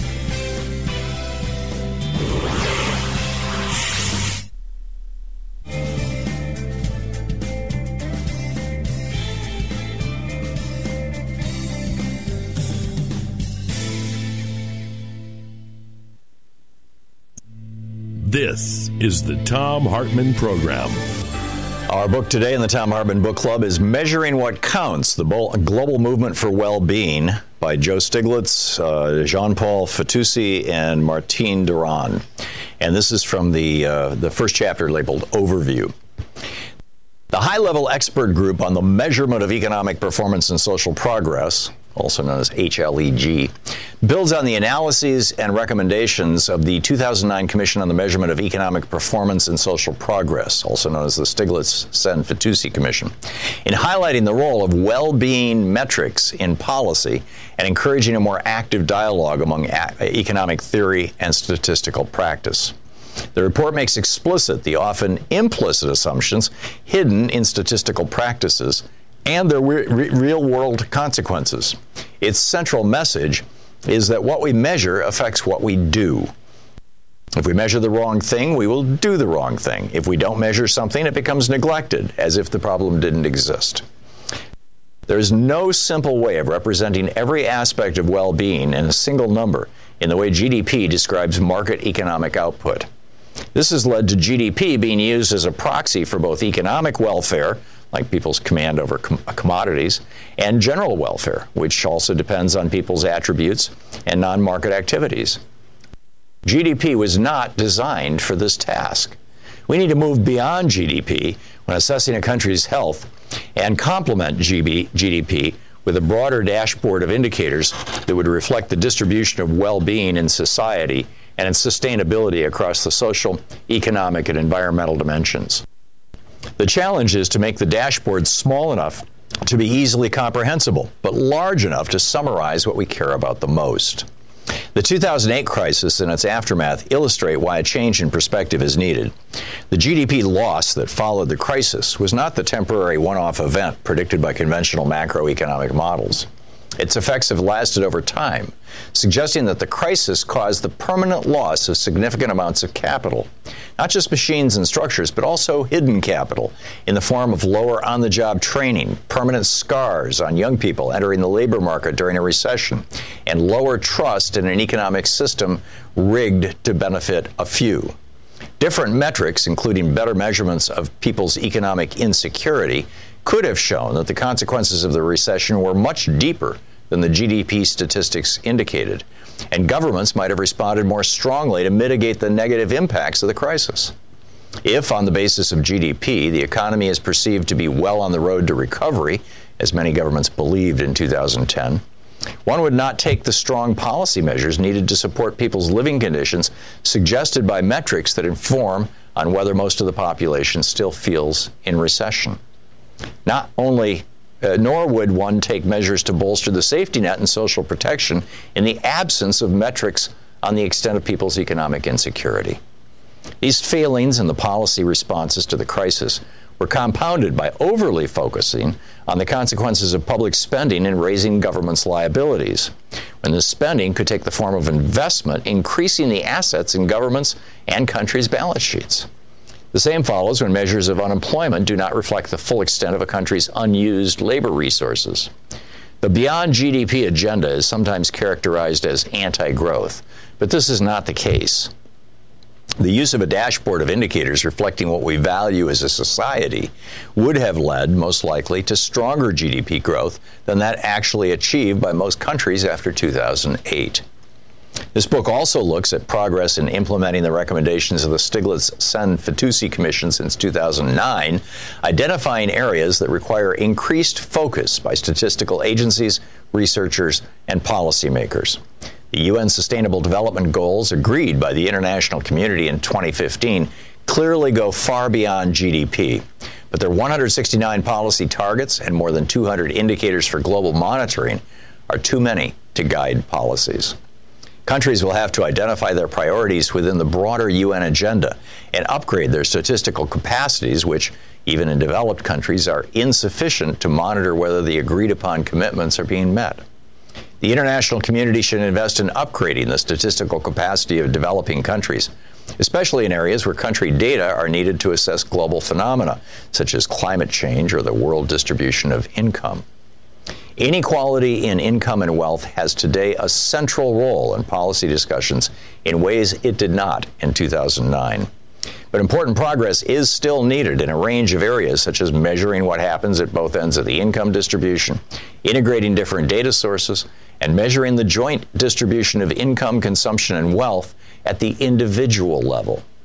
When looking at inequality, it's also important to look at differences between groups These are called horizontal inequalities, at inequalities within households, and the way resources are shared and managed, which are especially important in the case of wealth.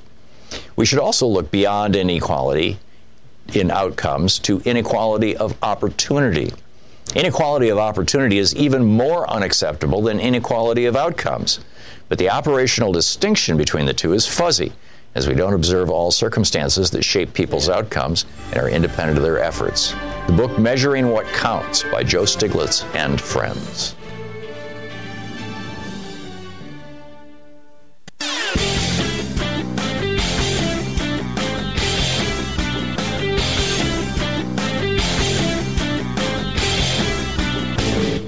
From international trade policy to immigration policy to housing. We've got all kinds of topics. The wars between Republicans and Democrats, the Republican efforts to induce fascism in the United States. A great selection of opinions will be found over at HartmannReport.com. From Los Angeles to Columbia, South Carolina, from Birmingham, Alabama to Baltimore, universal basic income programs are chalking up proof after proof of their viability basically just giving people, low income people, poor people, somewhere between $500 and $1,500 a month, no strings attached, is lifting people out of poverty, getting them back on track, getting them into solid middle class jobs, helping their children tremendously. This works. Now, we don't have to do UBI in the United States. We're the only developed country in the world that doesn't have a national health care program. Health expenses are whacking a lot of low income people. We're the only country, developed country in the world that doesn't have free college education. Education expenses are whacking people. There's a lot we could do. We can subsidize housing. We can subsidize food. We do that with food stamps. We could expand it. There's a lot we could do to, to, to benefit from this. There's a whole report about that over at hartmannreport.com. Check it out.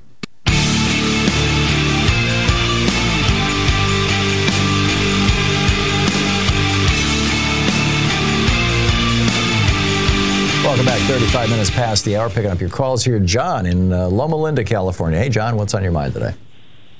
Yeah, thank you for the, taking my call. Uh, one of the first issues I wanted to speak about is the 14th Amendment doesn't prevent somebody from running for office. It only prevents them from holding office. You're right, technically.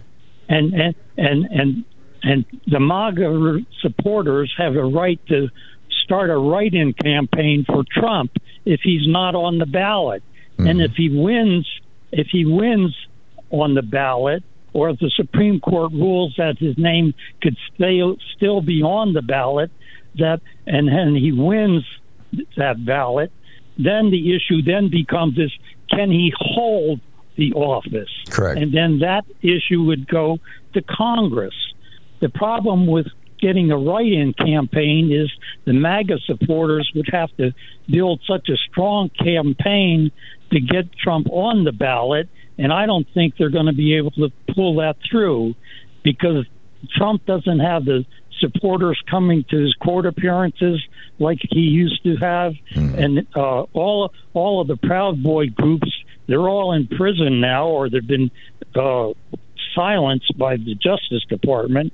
And as a consequence, how are you going to have a write-in campaign for Trump? And I think I think you have to uh, let that that issue be resolved after the people elect the person. Right. If if Trump is on Trump's on the ballot on a write-in ballot or on a, a regular state ballot and he loses, then the issue then becomes is was that that election stolen? Everything right? that you just said, John, is true uh, with regard to how the law is written or how the Fourteenth Amendment is written. That said, the the secretary most states have laws that require the Secretary of State or local election officials to determine if a person is eligible to hold office before they're allowed to be placed on the ballot. So somebody who's under 35 years old, uh, most states would not allow them to go on the ballot as, as a presidential candidate. If they were born in another country rather than the United States, the, uh, they wouldn't allow that to happen. Um, this is a problem Cenk Uygur is facing, for example, from the Young Turks. Um, you know that he was he was born in Turkey. Is, the, the Secretary of States cannot say you can't write in somebody on the ballot. That's that's They- true. You can you can you can write in Mickey Mouse or Minnie Mouse. That's true. And if, if Mickey Ma- if Mickey Mouse wins, the question then becomes: Is can Mickey Mouse hold the office? Right. What I'm my my point is is that that you have to allow somebody to run for office, and you let the people decide who gets elected. And if the person doesn't get elected, then then they have to complain that the, the election was stolen. So we should let 20 year olds run for public office. We should let Taylor Swift, she's not yet 40, uh, 35 years old, uh, let her run for office for president. Not on not on the ballot, but they certainly can Oh, as write a, her as in a as a as a write-in, and then as yeah, a write-in okay. campaign. Yeah, I you know I, I get the the technical logic of everything you're saying, John. In in practical reality, though, the way it's going to play out is if the Supreme Court says he's not eligible, he's going to get removed from the ballot in most of these states. Um, and if they say he is eligible, that's going to be the end of that. So you know we'll see where it goes. Mark, I got to move along. Thanks for the call, Cheryl in Snohomish, Washington. Hey, Cheryl, what's on your mind? Hi, Thom. I have laryngitis, so you might not be able to understand me.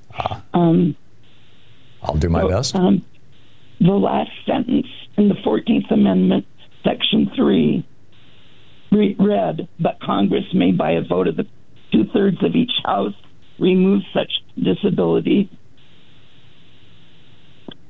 Correct. Are you aware of that sentence? I am, yeah. And, and what that suggests is that this law is self executing. It doesn't require special congressional legislation to put it into place.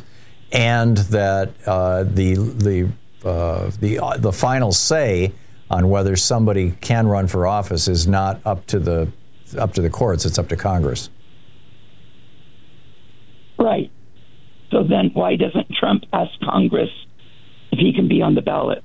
Because he would, there's no way that he would get the majority necessary uh, defined by the 14th Amendment. Exactly. That's my point. Oh, I see. There is a fix.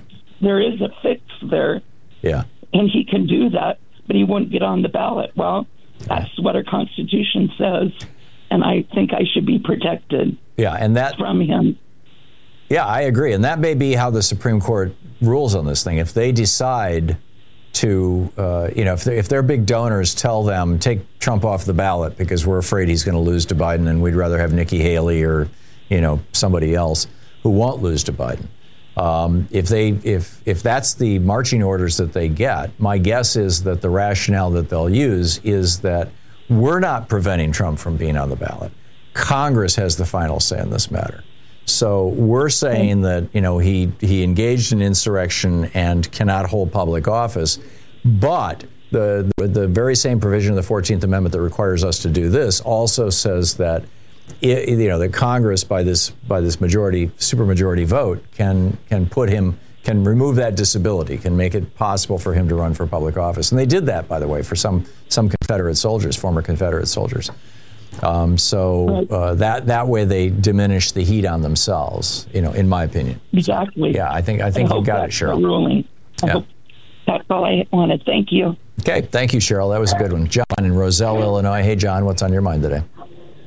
Hey, Thom. Thanks for taking my call. Sure. Um, I was just calling. Uh, I got a couple quick ideas. One is um, relabeling the Republican Party and do it in a way that uh, the Orange Ego would love it, and the Republican Party would be driven crazy. Probably wouldn't have a wedge driven between them, and relabel it as the uh, uh, Trump Publicans.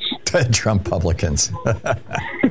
And- Yeah. and, he would go for it, obviously, because he wants his he wants his bust on uh, Mount Rushmore. yeah, So, there you go. I think relabeling the party after him, especially now that he controls it, would probably fit well into his pocket.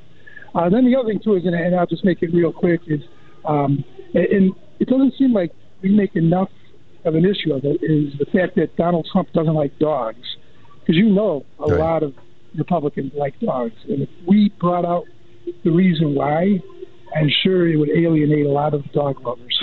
So, what's the reason why he doesn't love dogs? I, I don't know. That's I'm wondering if he's just afraid of them. Uh, I'm, Yeah, al- although it may be his germophobia. You know, dogs. You know. Yeah, or something there, or just not the ability to to really uh, have a good relationship. Yeah, that's Yeah, true. that He, he's never he's never apparently created a decent relationship with any mammal other than Jeffrey Epstein. Um, Right. So I think somebody should, in public, ask him that question. Why do you um, hate dogs? See what he, you know, and not necessarily hate because I don't know that it's ever come out that he hates dogs. Yeah. So what what is your objection to dogs? I think he's the first president not to have a pet in the White House in a long, long time. I, I don't Yeah, recall, yeah. you know, who was the last, but uh, you know, I mean, I'm talking the late 19th, early 20th century. Yeah, and I think just that that fact coming out might shake two, three percent of the Republican Party away from him. Yeah, there you go. they were able That's an idea, John. so. It's an idea. Thank Yeah. you very much for that. Bob in Farnham, Virginia. Hey, Bob, what's on your mind today? Hi, Thom. I know this may sound like small potatoes, you know, in the in the uh, world of incredible crises that we're facing, but we still have major problems with the United States Postal Service. I think DeJoy is, I think he's kind of gone under the radar for a while. Mm-hmm. but um, I think he's doing two things. He's really sabotaging part of our nation's infrastructure with the postal service, and you know he may be angling for uh, being a little bit more, I don't know, of a, uh, you know, having an effect on this upcoming election. But I think he's trying to pri- he's trying to set it up for going on. privatization. You know, he, he owns Yeah, a well, trucking company that has competing interests, right? Yeah, he owns a trucking company that contracts with the post office, and I'm sure that they're doing very, very well right now. Thank you very much. Um, but he's trying to set it up for privatization. Maybe he has, you know, dreams of, you know, once it is privatized, of being the CEO for life or whatever. I don't know. But uh, there are two open seats on the Postal Board of Governors right now. And we need to be calling the White House. The White House comment line is 202 456 1111. And calling our members of Congress, 202 224 3121. And telling them, appoint two people to the Postal Board of Governors who will fire Joy and do it now. Because Biden has been procrastinating on this and he's got to stop. He's got to do it. You're listening to Thom Hartmann. Visit thomhartmann.com for audio and video archives. Taking back the mainstream media three hours a day, five days a week, right here. I'll be right back with your calls.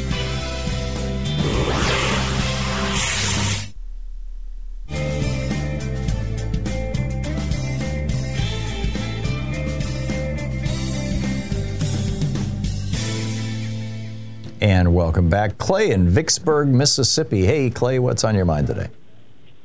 Well, you mentioned the Democrat Party, so I I think that it could be that it doesn't get any, uh, you know, a lot of uh, talk about or feedback or rebuttal or anything because uh, it it can be the Democrat can be seen as a description. People may just take it that way rather than as a name of the party. it's a slur. When, Well, when I know it is, It's, but I as, mean, a, as a proper noun, it's Democratic Party. As That's right. The people who are members of the Democratic Party are Democrats. Um, Right. But, you know, and I get it. Republican is a little different. It's the Republican Party, and people who are Yeah. members of the party are Republicans. But Yeah. um, you wouldn't say I just I'm a. think that may be why it doesn't get a lot of you know. No, this was this uh, was something that this was something that, that Joe McCarthy was all over in the Oh, 1950s. Yeah. And it became a major fad among Republicans. Right. And now it's become basically the you know the the style manual for right wing hate radio and television. Yeah. Okay. That was my thought. Okay. Good talking to you, Clay. Thank you. Uh, yeah, Vanessa in North Hollywood, California. Hey, Vanessa. How are you listening to us, by the way? Hi, Thom. Uh, Free Speech TV. Okay, great. Let me make a note of that. What's on your mind today? Uh, when I heard the California voter who uh, received uh, the ballot with certain alarm because of the person on the column right above Joe Biden is this person called um, President R. Boddie. Mm-hmm. And it turns out President R. Boddie is from Locust Grove, Georgia, surrounded by, you know, people who fly the Confederate flag and whatnot. And uh, it turns out he changed his name He changed his first name legally. Changed his first name to President. So this was grabbed a spot on the California ballot um, with every intention of confusing people, and you know that's something we can't prove a lot, but. That's how Um, Republicans roll. Yeah, I'm afraid so. Um, if we have a lot of help voting in California, we have this thing called the the voters guide comes from the Secretary of State Weber's office, and um, real candidates can put, place their statements in it, and you can read this like six weeks before the election. And this person conveniently waited till the deadline had passed for getting in the guide. So uh, it's it's good to be vigilant, pay attention, stay engaged, um, and read your ballot carefully. Um, poll workers are not supposed to rush you through the process. They'll help you with foreign languages and any number of things. Um, but if you, you know, oh, and if you mess up your ballot, you can do that twice before they say, okay, maybe you're not not okay for this process. So, um, California voters, California Democrats, stay engaged, stay vigilant, and I think we'll have a, a, a nice outcome from this. I think so too. I, I do too. But you're you're absolutely right. Pay attention. Pay careful attention, particularly when the Republicans are trying these sneaky tricks. Vanessa, thank you. Thanks for the information on that guy. It's great. I really appreciate it. It's 10 minutes before the hour. We'll be right back.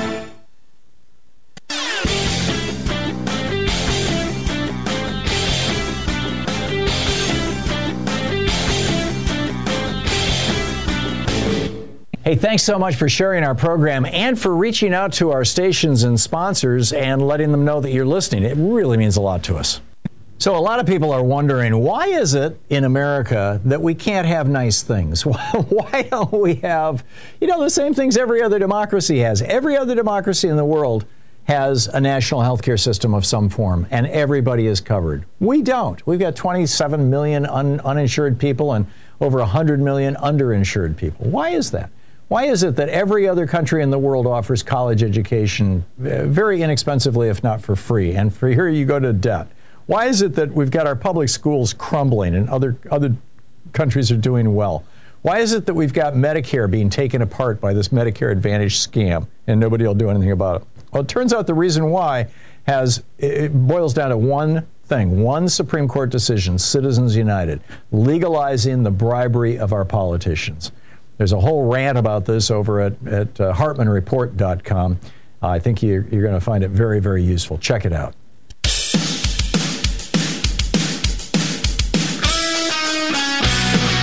Nine minutes before the hour, picking up your calls. Mark in Chicago. Hey, Mark, what's on your mind today? you doing? Good. Um, What's up? I was listening to your conversation with Kenyatta. I I heard him wrong, but did he say that he only voted twice?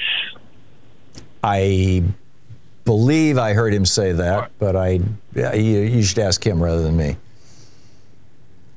I think that's what he said. And, you know, I hardly take any opinions or advice from a person who does not participate in what is the most crucial uh, decision that any adult uh, can make participating in the electoral you know, process. You're entitled to to discount or appreciate somebody's opinion based on whether or not they vote, but so what? I mean, did you just call to pick on Kenyatta?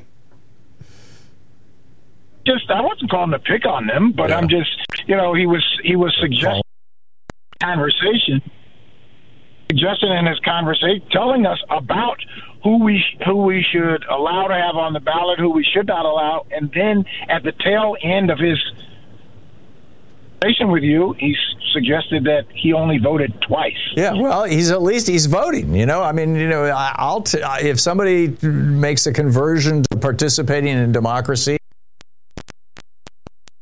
I'll take it. I, you know, I still I still respect him and his opinions.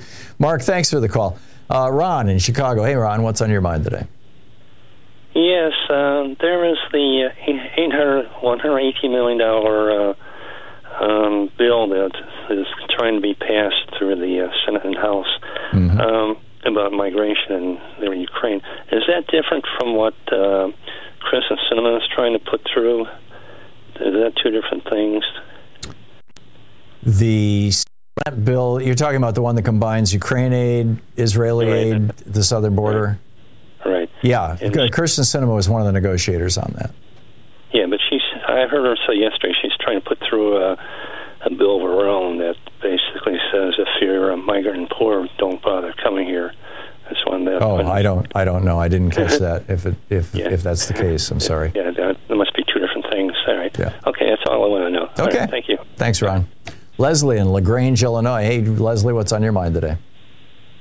Good morning or good afternoon, Thom. Um, we, the gentleman called in earlier about uh, why dogs may not like Trump or why Trump doesn't like dogs. Mm-hmm. I can that my dog Bentley, who is the sweetest dog in the world, when he sees Trump on the television set, he literally lunges and barks at the TV. I have Really? video, He can detect evil right through the television. That's incredible. And it's that's the only time he does it. That's incredible. Well, Yeah. thank, thank you for that I- story, Leslie.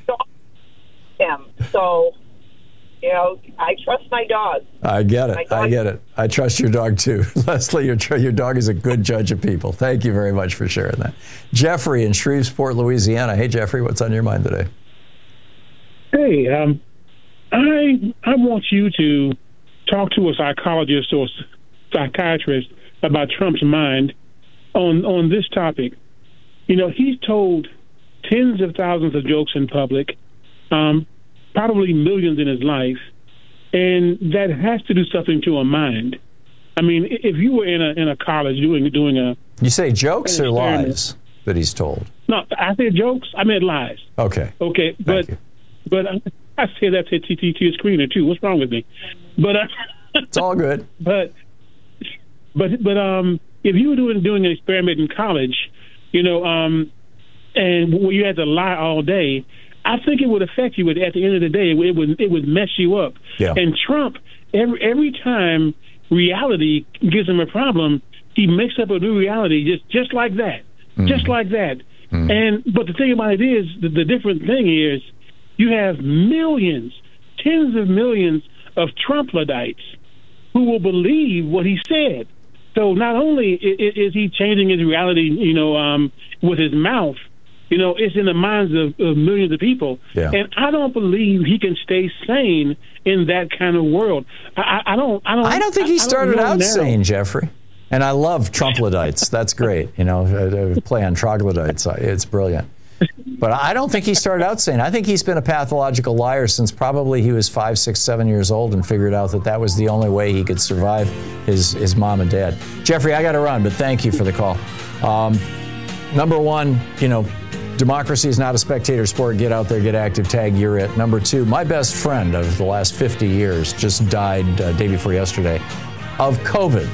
And he didn't even know he had it. He just, but it killed him. Please be careful. Be really careful. Take masks seriously. And, and he was vaccinated and everything, by the way. It just, you know, it's still killing people. So take care. I'll, I'll catch up with you tomorrow. Have a great afternoon, and we'll see you tomorrow morning.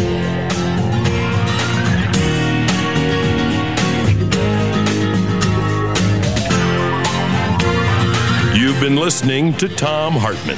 For audio and video archives, visit thomhartmann.com.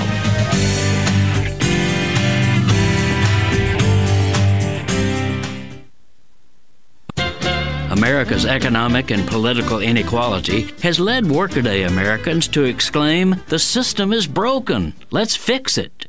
But there's another version of this protest that I'm hearing more frequently these days. The system is fixed. Let's break it. That certainly applies to such rigged systems as money in politics and voter suppression, but it's also relevant to seemingly mundane matters that restrain our personal freedoms. One of the insidious fixes we need to break is the claim by brand name corporations that we consumers must be banned by law from repairing the products they sell to us. The weak battery in your cell phone, the fuel sensor in a farmer's tractor, some gizmo in the toaster you bought, a fuse in your business's truck. You could fix all of these yourself or, with a little hassle, take the problem to a local repair shop. But no, such manufacturing powerhouses as Apple, John Deere, and Panasonic assert that only their corporate technicians are authorized to open the product which you own to make it work again. So you are expected to deliver it to their distant facility, wait however many days or weeks they tell you, and pay an inflated price. They've literally fixed the fix for consumer products.